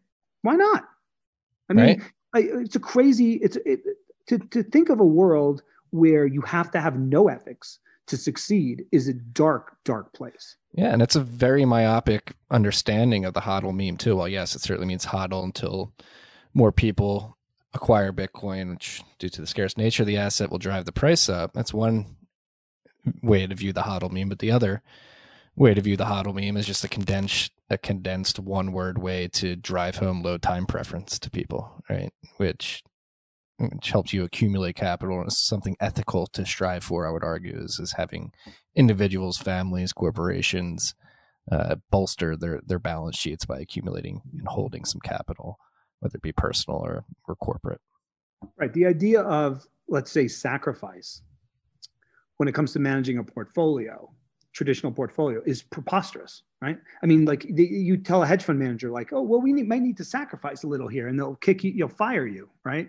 Um, the the concept of some sort of sacrifice um, or potential future sacrifice that you might have to endure that is part of Bitcoin is is is valuable, and it's it's something that I that I discussed in my post yesterday, which is that by acquiescing to this current world that we're in, we sacrificed a lot, but we didn't even think about it. You know, I mean, the, the mom and pop store that used to be there, the grocer, gone, and possibly forever. Yet, and now what do you have? you have you have Apple, you have Google, you have Amazon, you have Facebook, you have Twitter, and now they're coming for that. Yeah, now they're Right? beginning to tell you that oh yeah, you can't actually use right. these the way you thought you could That's right. And so, so thinking about sacrifice, um, it tends to have a negative connotation to it. But I think that's wrong. I mean, I think I think sacrifice is inherent to any sort of a moral lifestyle. Uh, you're going to have to. to Well, yeah, if you want to build good character, you're going to sacrifice. I mean, typical sports analogy, like you got to practice. You got to sacrifice time and effort away from your team. You got to practice by yourself, sacrifice to to get better. Right. And And so now- apply to different aspects of life. Yeah. And so now I think, you know, my big message, at least for me, is I'm going to have to sacrifice some of my time that I wasn't planning on spending, you know, looking into Web 3.0 and, and, and familiarizing myself with a lot of tools that I'm uncomfortable with. You know, that's a sacrifice I have to make, Yeah. you know, Yeah. but it's worth It'll be worth it. in the long run too. And then again, I really want to drive home this this point about the ability to actually drive change in a timely manner with these systems. Like that's one thing you can do it in a relatively quick way. And if you're sitting there after the lockdowns, no, not everybody knows how to code, but there will be like we need to Bitcoinize the economy to a certain extent. The, the the job opportunities that should be presenting themselves if we actually put in the effort to make change via these avenues compared to the traditional political avenues instead of waiting out for a tr- multi-trillion dollar build back better stimulus bill you can just build a better system and attempt to monetize that by yourself just completely skirt around the state. Yeah, which is which is what, what's really interesting about the period of time we're in right now, and it goes back to the point we were making earlier, and you made specifically that, um, you know, contentment is a state of mind or whatever. Yeah, every everything about the world we're in right now is mental. I mean, not every that that's not true, but as far as seeing the future, okay, um, when you when you when you develop a ment a mental framework of what you think the future is going to look like, um, that is totally mental, okay and it's of your own creation. I could sit here, we could have been talking for the last hour and a half about how the next world is going to be this Or- Orwellian dystopia, right? This like Elysium and like Hunger Games. And it's just, that's what it's going to look like. And you better get what you can. You bet, right? We could have done that for an hour and a half. And I could have been really compelling about it. And so could you. And we could be talking about that all day. Okay. Or we could say, as you just mentioned, by the way, you lazy ass human, we are in one of the most exciting, exhilarating um, periods of human history where the entire world is our oyster, where there's opportunity to change the paradigm in a way that's never been granted to uh, another generation of humans ever, potentially to this degree. And you're complaining, you know, like, what are you doing? You know, this is ridiculous. Like, you, you are, you, this is a gift to be born at this period of time. And I truly believe that if me and you are having this conversation in 10 years and the world isn't good and better and it's worse, it's our, it's our freaking fault. Okay. It's not the elite's fault. It's, it's our fault because we absolutely have the potential yeah right there. you got to get off your ass Gotta get up here. No, gotta get that- up here. right Uh, and this is a podcast where we like to blame the elites for a lot of things and there probably is some some blame to go around. They're probably culpable in some areas but at the end of the day again you're in control of your own happiness. You're in control of your own destiny. And that's the thing that really pisses me off again about the red versus blue framing of of argument that most people are are forced into is that you're really not even giving yourself a chance at building Yeah, that's uh, right. being complete. And, and it's like i mean the the reaction to the virus spreading and the lockdowns is completely ex- like completely describes our society. Like it's like, all right, to to stop the spread of this virus, we're going to lock you down, shut down the economy, do something extremely drastic, uh, make you stay indoors, which is is proven to be like the number one place where this is going to uh, uh, spread. Like, don't go outside, social distance, don't get fresh air. It turned out to be pretty terrible advice and like simple, very straightforward advice that I think pretty much everybody can agree on just was not given out. Like, hey, maybe exercise a little bit more, take your vitamin D pills, eat eat healthy. Like these people, at least in, at the end of the day, we could blame them, but the the, the ability to solve these problems uh, exist in front of you. you. Just but you have to walk away from them. Like the the whole kleptocratic elite strata combined with the media they're pumping this into people's brains and repeating it and again it's like the repetition like that's what the capitol building insurrection of mm-hmm. by domestic terrorists completely just had my uh, this is something weird bells going off just due to the repetition of this that npc local news uh, shot over again. There's repeating insurrection domestic terrorist impeachment 9-11 like evoking all that stuff. It's crazy. Yeah so the the way that i would describe um, where we're at as humanity would be sort of like and i didn't have i had really nice great parents but uh, as as a child who just had terrible parents right? Grew up in a terrible household okay? So you can imagine what that would be like you know abusive constraining um, demoralizing, et cetera. A lot of people grow up like that, right? I mean, probably more, possibly more, um, possibly the majority, and that goes into another whole can of worms of why we're where we're at. Bad, bad, bad families, right? But let's assume you're you're you're that you're that you're a child who grows up. You were unlucky, okay? You grew up with really really bad parents, and you're stuck with those bad parents and you're stuck with all the baggage that they that they leave you and that day to day every day every day every day every day but assuming you survive, at some point you leave the house. Okay, you grow up. And then from that day forward, it's on you, right? Now you can blame your parents and you can spend the next 15 years saying, Oh, I had terrible parents. That's why I'm miserable, blah, blah, blah. Or you can say, Damn, you know, I was brought up in this crazy, nasty paradigm and it really punished me psychologically and in other ways. But I'm going to now take charge of my life and I'm going to become an expansive, good human and be better for it. Okay. That's where we're all at, in my opinion, right now. Like human beings, we, we had we had bad parents, right? And that and the, and the and our bad parents is the system we've been in. You know, wasn't our fault.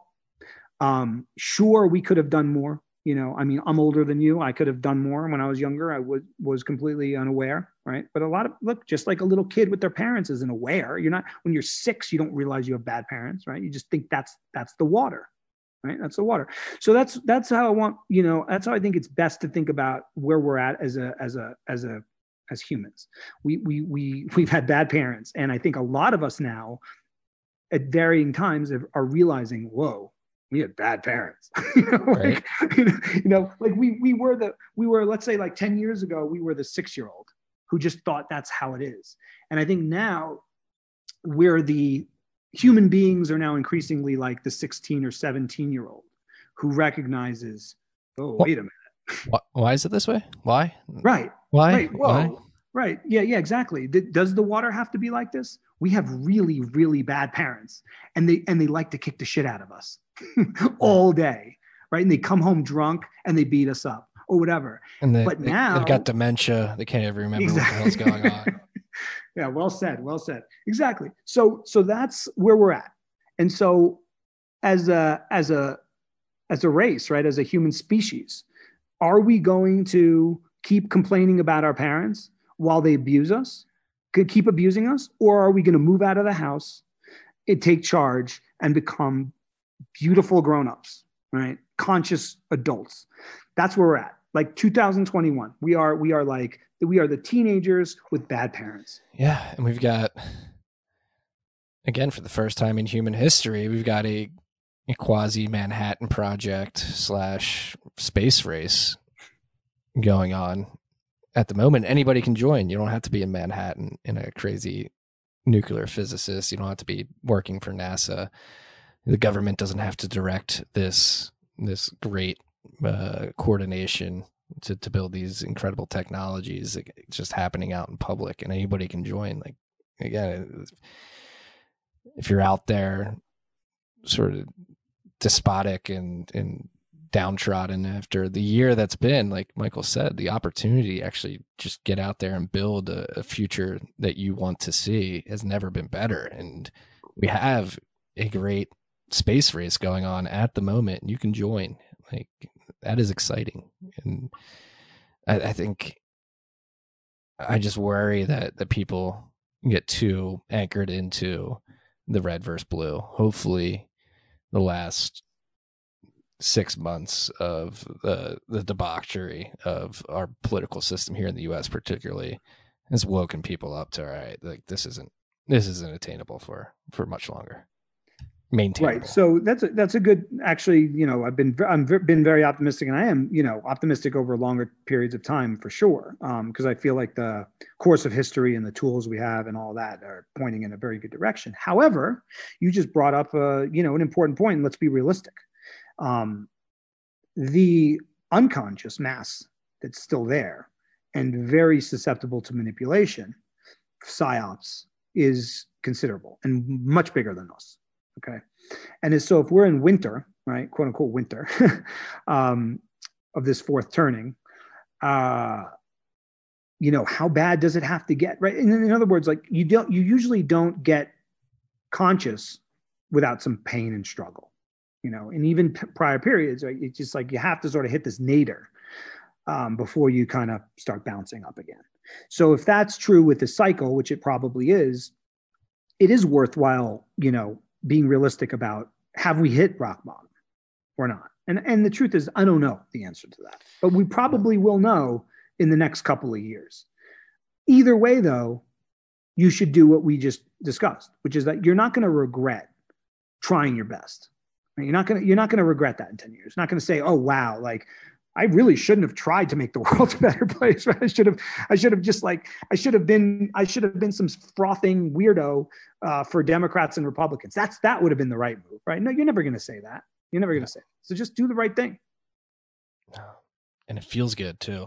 Feels good. I feel blessed to be able to host this podcast, write the newsletter, work at Great American Mining. It's again, I, I have a lot of friends out there living lives of quiet desperation, doing jobs they don't want to do. And I feel fortunate to be able to do this. And again, there's a great re-architecting that needs to be done. Bitcoin enables us to re-architect a huge part of our lives, which is the money and the plumbing the money goes through.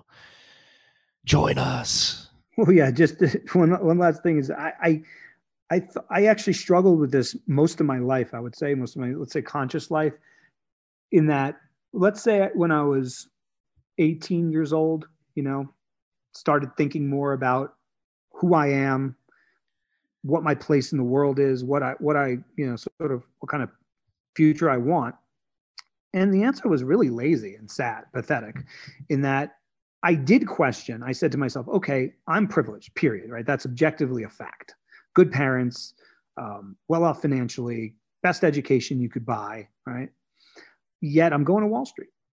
Not, I mean, you know, that was when I was 22. Okay, so so let's let's say when I was 22 years old. Of course, I questioned that. I mean, I wrote a lot of things in my own private books about, like, I wrote this piece called uh, "Ambivalence to Capitalism," um, which is still interesting to this day.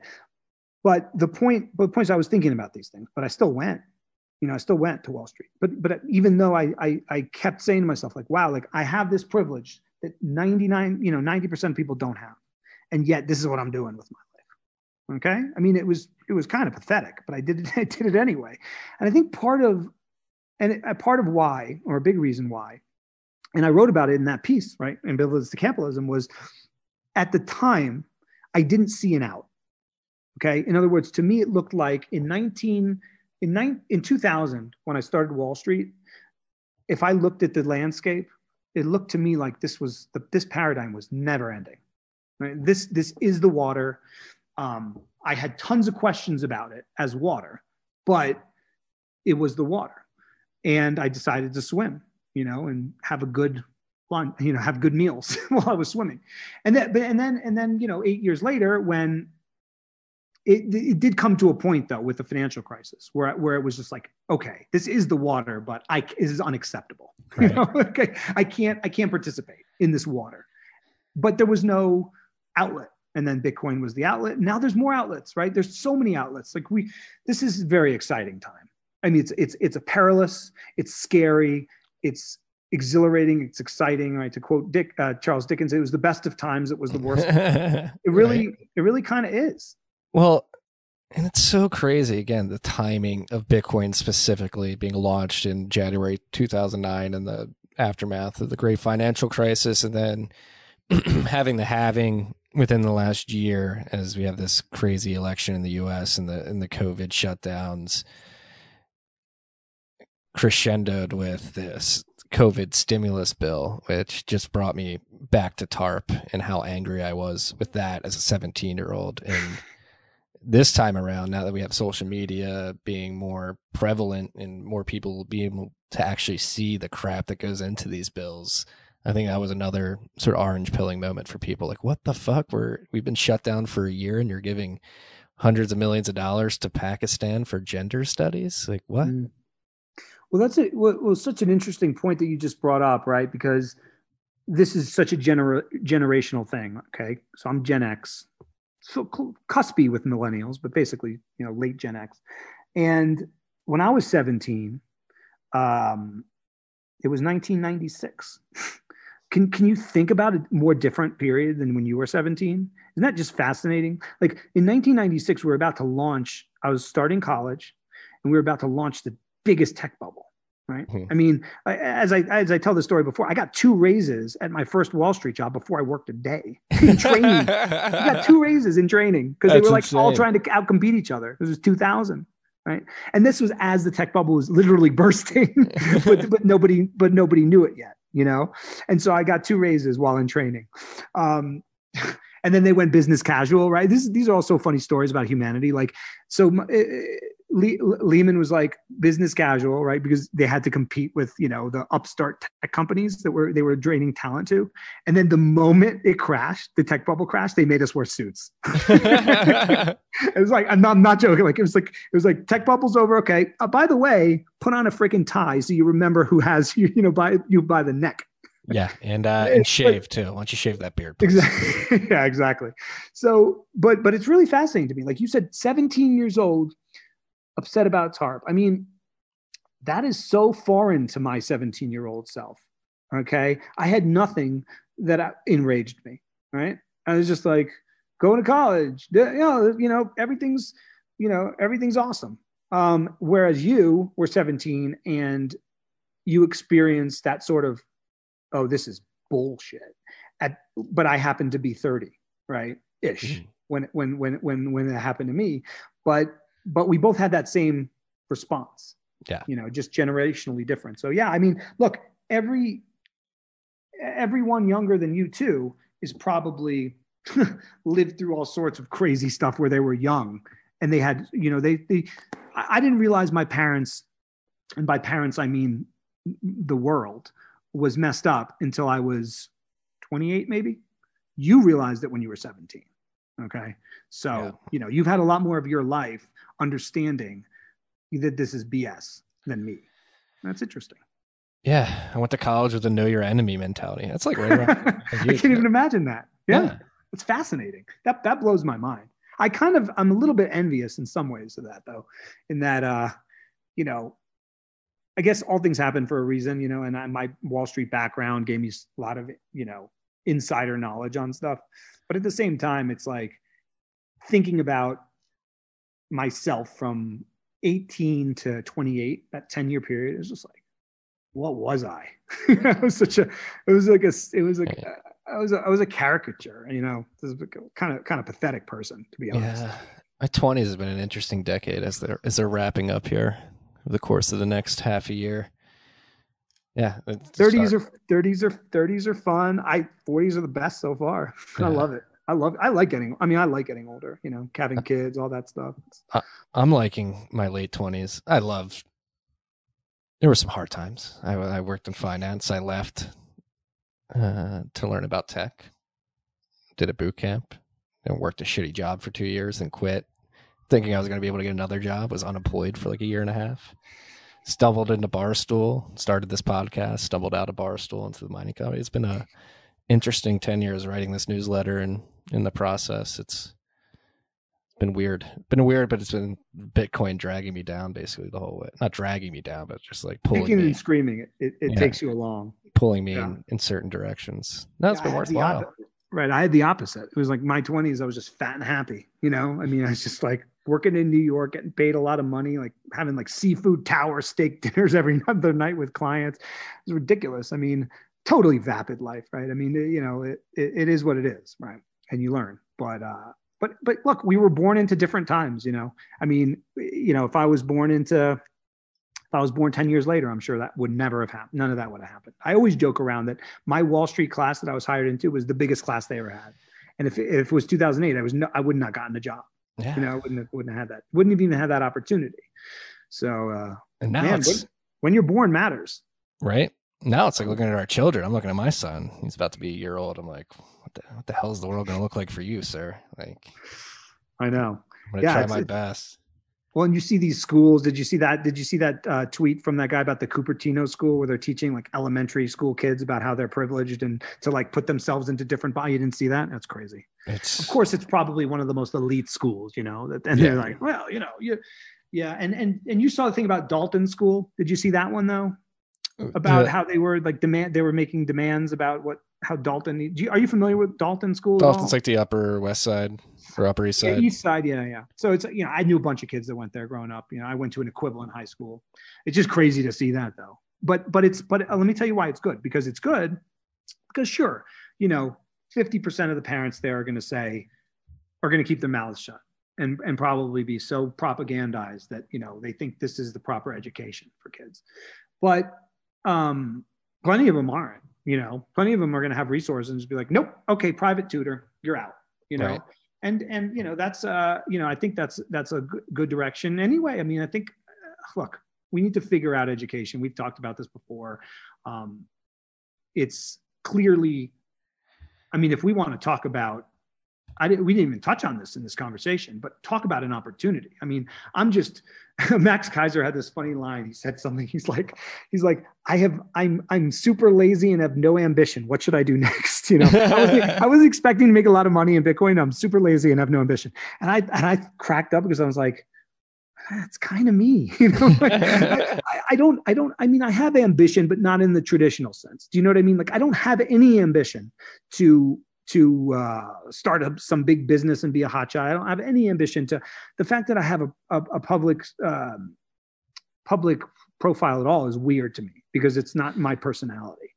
But but but education, like unschooling, homeschooling, like talk about peer to peer with that and and the opportunities. I mean, if I was a more ambitious man, which I'm not, I would be like all in on that because it's it's open. I want to. I want to short sell your ambition. You're you're ambitious to to to reach out to the remnant out there and get them jacked up, which I appreciate. Well, you know what it is? It's like, I guess, I guess I'm, I do have ambition in certain things. Like I, I do have ambition for thinking and reading and, you know, I'm just, that's more how I'm, I'm my, I'm cut. You know what I mean? I'm cut from a cloth of a, of a more of a, of a, of a thinking philosophical type than a, I'm going to go start a business and make this happen kind of, kind of type in that sense. But I, res, I mean, I have such respect for people that are cut like that. I'm just not. Yeah, I think I'm the same way. I'd rather read and think and write, um, which should be evident by the aesthetic of of the TFTC brand. Well, most writers are, are going to be like that. I think. Yeah. you know if you if you if you write you think a lot because you have to get it out right right and it's uh, it's i forgot what i was going to end it on what were we just um school education oh yes no like it's getting insane i had a friend in brooklyn before we moved out of there he had to pull his sons out of grade school because i mean very controversial topic right now but he had like first grade teachers asking his son to, to put himself on a gender spectrum, like where he feels Whoa. he falls between a, Yeah. a, a boy and a girl, and it's like Yeah. it's getting to the point in some places where the state inserting its views, in this case, particularly New York State, on children without discretion of parents, is is going too far, and he felt so compelled to literally pull his children out of the school. Oh, for sure. week. I mean, you know, when I look at when I look at our kids, we have three, particularly the two older ones. Um, you can, I mean, they you, they're obviously from the same parents, but like their personalities are so different, so beautiful in different ways, though. To the to the point that I mean, it it actually is horrifying the concept of me even putting them and entrusting them to a specific institution at this age. Okay. Right. Like when they're older, like my could I could see my son being, you know, 12 or 13 and being like, look, you know, dad, I need more than this. You know, I need something more formal. Need, you know, and and and that's what he needs, right? But but at least he'll have an assessment, his own assessment of this is the direction I want to go and this is what I'm interested in. I need some more formal education in this in this area, right? Whereas my daughter is going to be t- is almost guaranteed to go in a different direction. You know, I mean, you know, she's just a totally different personality. And and I think it's like again to talk about old paradigms, we did the best we could, you know, in the in the old world. We didn't have tech, we didn't have the ability to share knowledge like we do now. Um and so you did the best you could. And so I'm fine with that, right? Like the, the, education system as it as it developed, it wasn't I mean, you could say it was partly nefarious. I mean, there's a debate on that. But either way, it is what it is. It, it's what it was.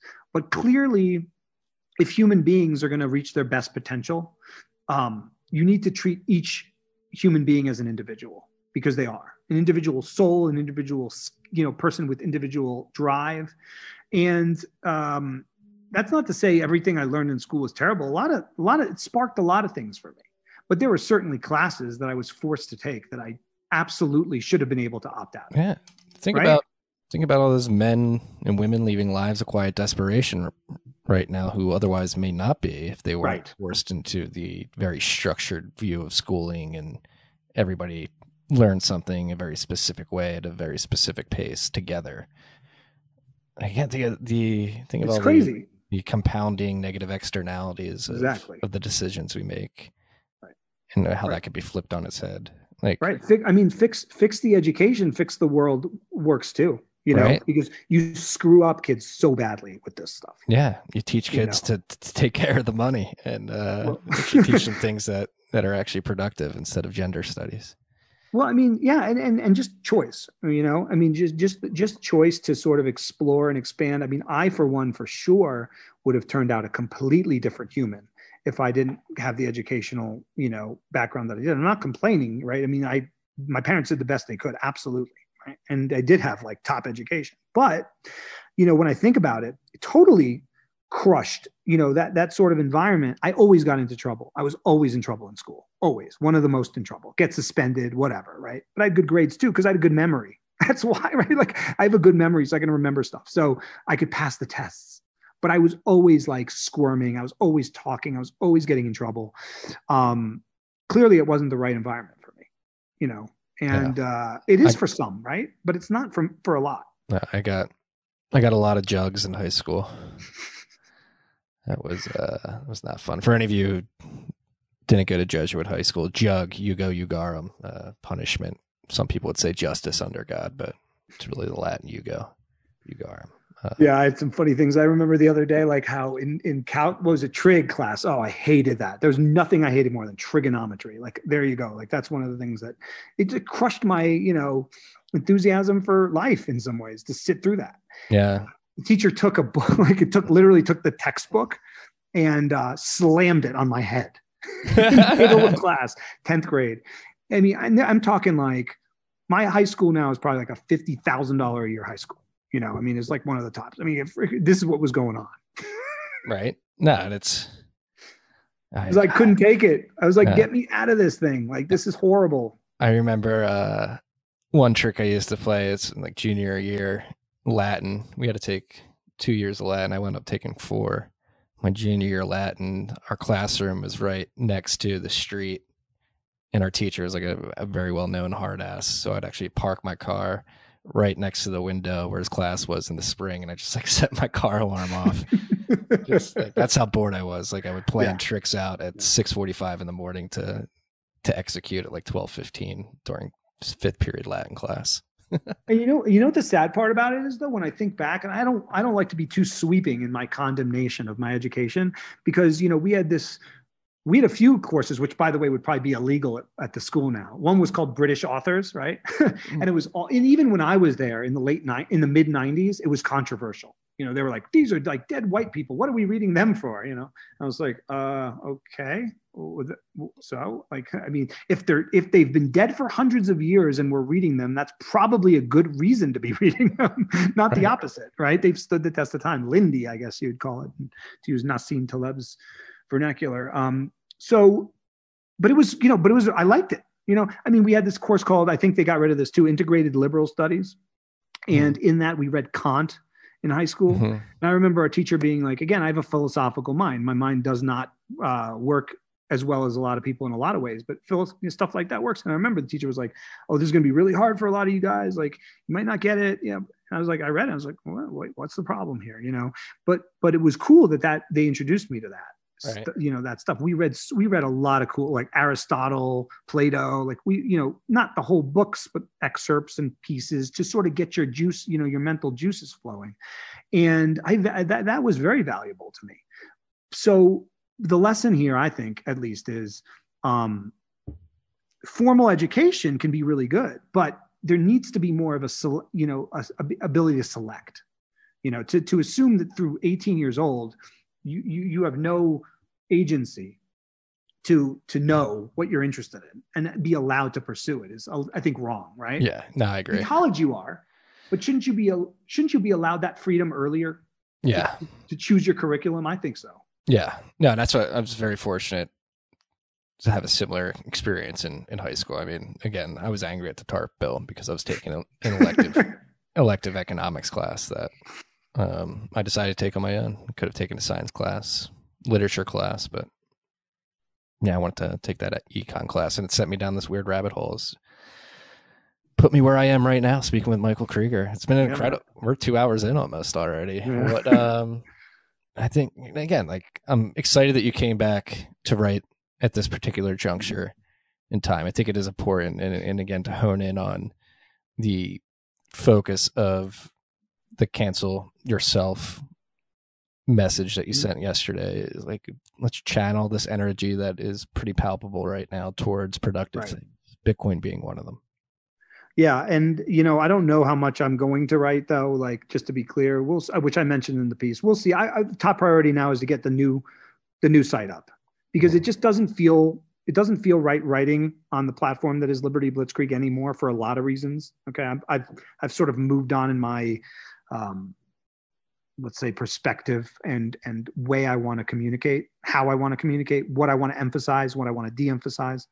As I said before, like de-emphasizing uh, describing what's going on and trying to convince and emphasizing solutions and how to kind of take personal charge of the environment we're in but one of the real motivations also was and you know to stay in touch with people because the scary thing about twitter ban right permanent bans is i put a lot of intellectual rigor actually into twitter sometimes you know i mean i put my thoughts there. That's those are my thoughts. And if twitter gets rid of you they get rid of you forever. You're gone right? All of that stuff's gone. So if i have some good stuff and i'm putting it all on twitter that's a that's a problem. And uh, it's scary actually. So i need to start a you know put my thoughts elsewhere. And the other thing is to collect an email list you know my my email list on my blog even though it's been going on for so long is i mean i never pushed it you know i never said you know subscribe. I did this time but i never did in the past because i didn't see that urgency. But you know maybe only like 4000 email subscribers you know where i have 36000 twitter followers. It's a big problem there you know?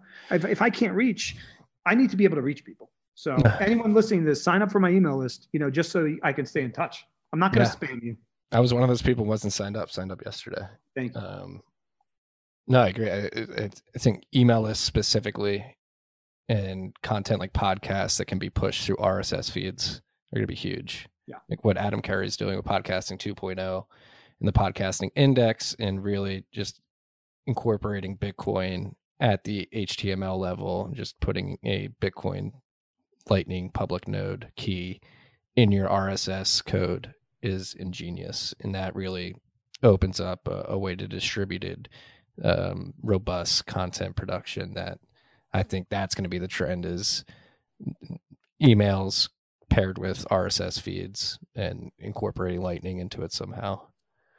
Yeah, I was going to ask you actually. Now that you mention it, it's interesting because you know we saw with Rogan and YouTube is completely unreliable now, and him going to Spotify. But whatever. I mean, that's a centralized company. It's not interesting at all that he's there.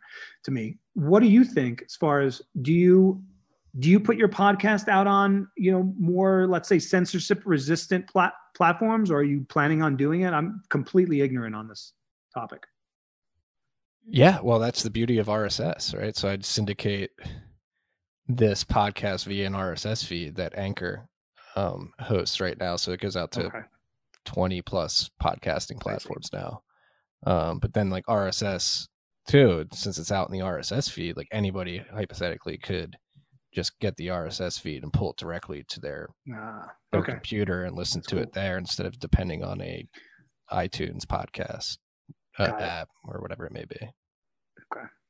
Yeah. Yeah, maybe you should tell me the the best way to listen to this when it's done. That like the most freedom way to listen to it. Sphinx Chat. Okay. If you haven't downloaded yet, it's in beta. Um, okay, great to know. It's actually cool. So for content production, for so people that listen to Tales from the Crypt via the Sphinx Chat. So the Sphinx Chat is connected to my Lightning node. It's picking up my okay. Lightning node, which I put in the RSS feed. And basically, if you listen to we podcast via the Sphinx app since it's connected to the Lightning Network. Freaks listening on the app are able to stream me sats per minute listened. So, oh, that's amazing. You can set your threshold. You can send me sure. like say, hey, it's the value for value model that No Agenda runs, trying to incorporate that into podcasting 2.0 and using Lightning to do so. So yeah, the users can set it, set their wow. thresholds. Like, hey, I want to give Marty 10 sats per minute I listen right. to his podcast. Right.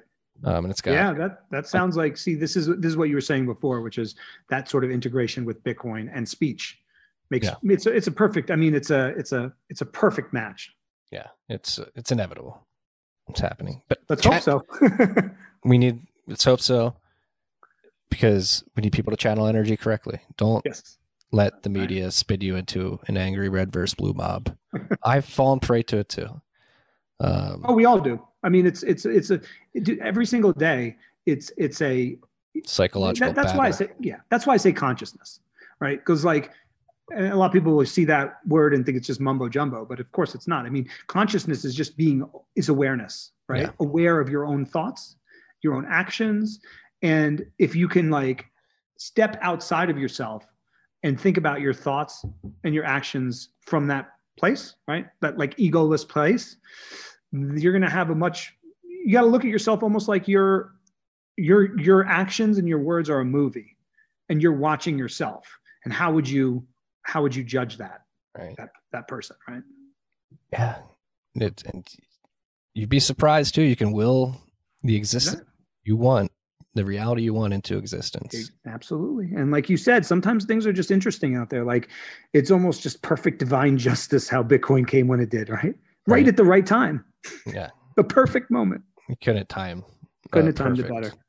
Yeah. No. Well, Michael, this is always a pleasure. Number two in the books. I can't wait to do it again. Um, yes. Hopefully, we'll maybe we'll do this like every six months. I feel like that's when we release the last one. Yeah, I think that's a good window of time for for for things to shake up, and me to have more to say and us to have more to talk about. It was yeah. great. Loved it. One of my favorite conversations always.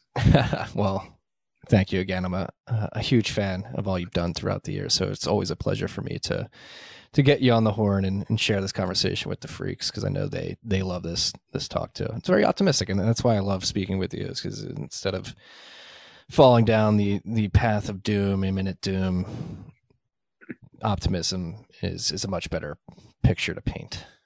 Right, because it well, right. To just to, to finish, if you don't have hope or you don't see a path forward then you're guaranteeing a bad outcome.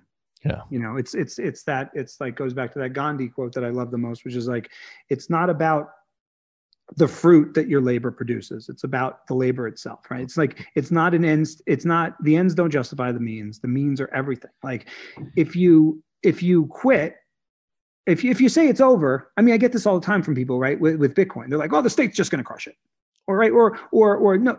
They, they tell me how there's no hope for the future, right? I get all these people squawking on Twitter about how there's no hope, and I just say to myself, I'm just like, okay, you've you've you've raised the white flag, Right. you've given up. What what what? Why are you even breathing? you Right. know, and why are you telling me this to try to drag me down to your place? Yeah, sack You up. know, I ignore those people. Yeah, sack Ignore up, bitches. The opportunity is too Exactly. large to, to pass up right now. Yeah, I'm trying to find the people I'm ready to go to go to battle with, and a lot of them are Bitcoiners. Right. And who knows? Yeah, we're gonna end on a positive note. I think that we're gonna build tools that'll make us successful in battle. yes. Michael, I hope you enjoy the rest of your day. You too, Marty. Thank you, sir. Thank you. I'll uh, put everything where you can find Michael in the show notes. Don't worry, freaks. Look there. Peace and love.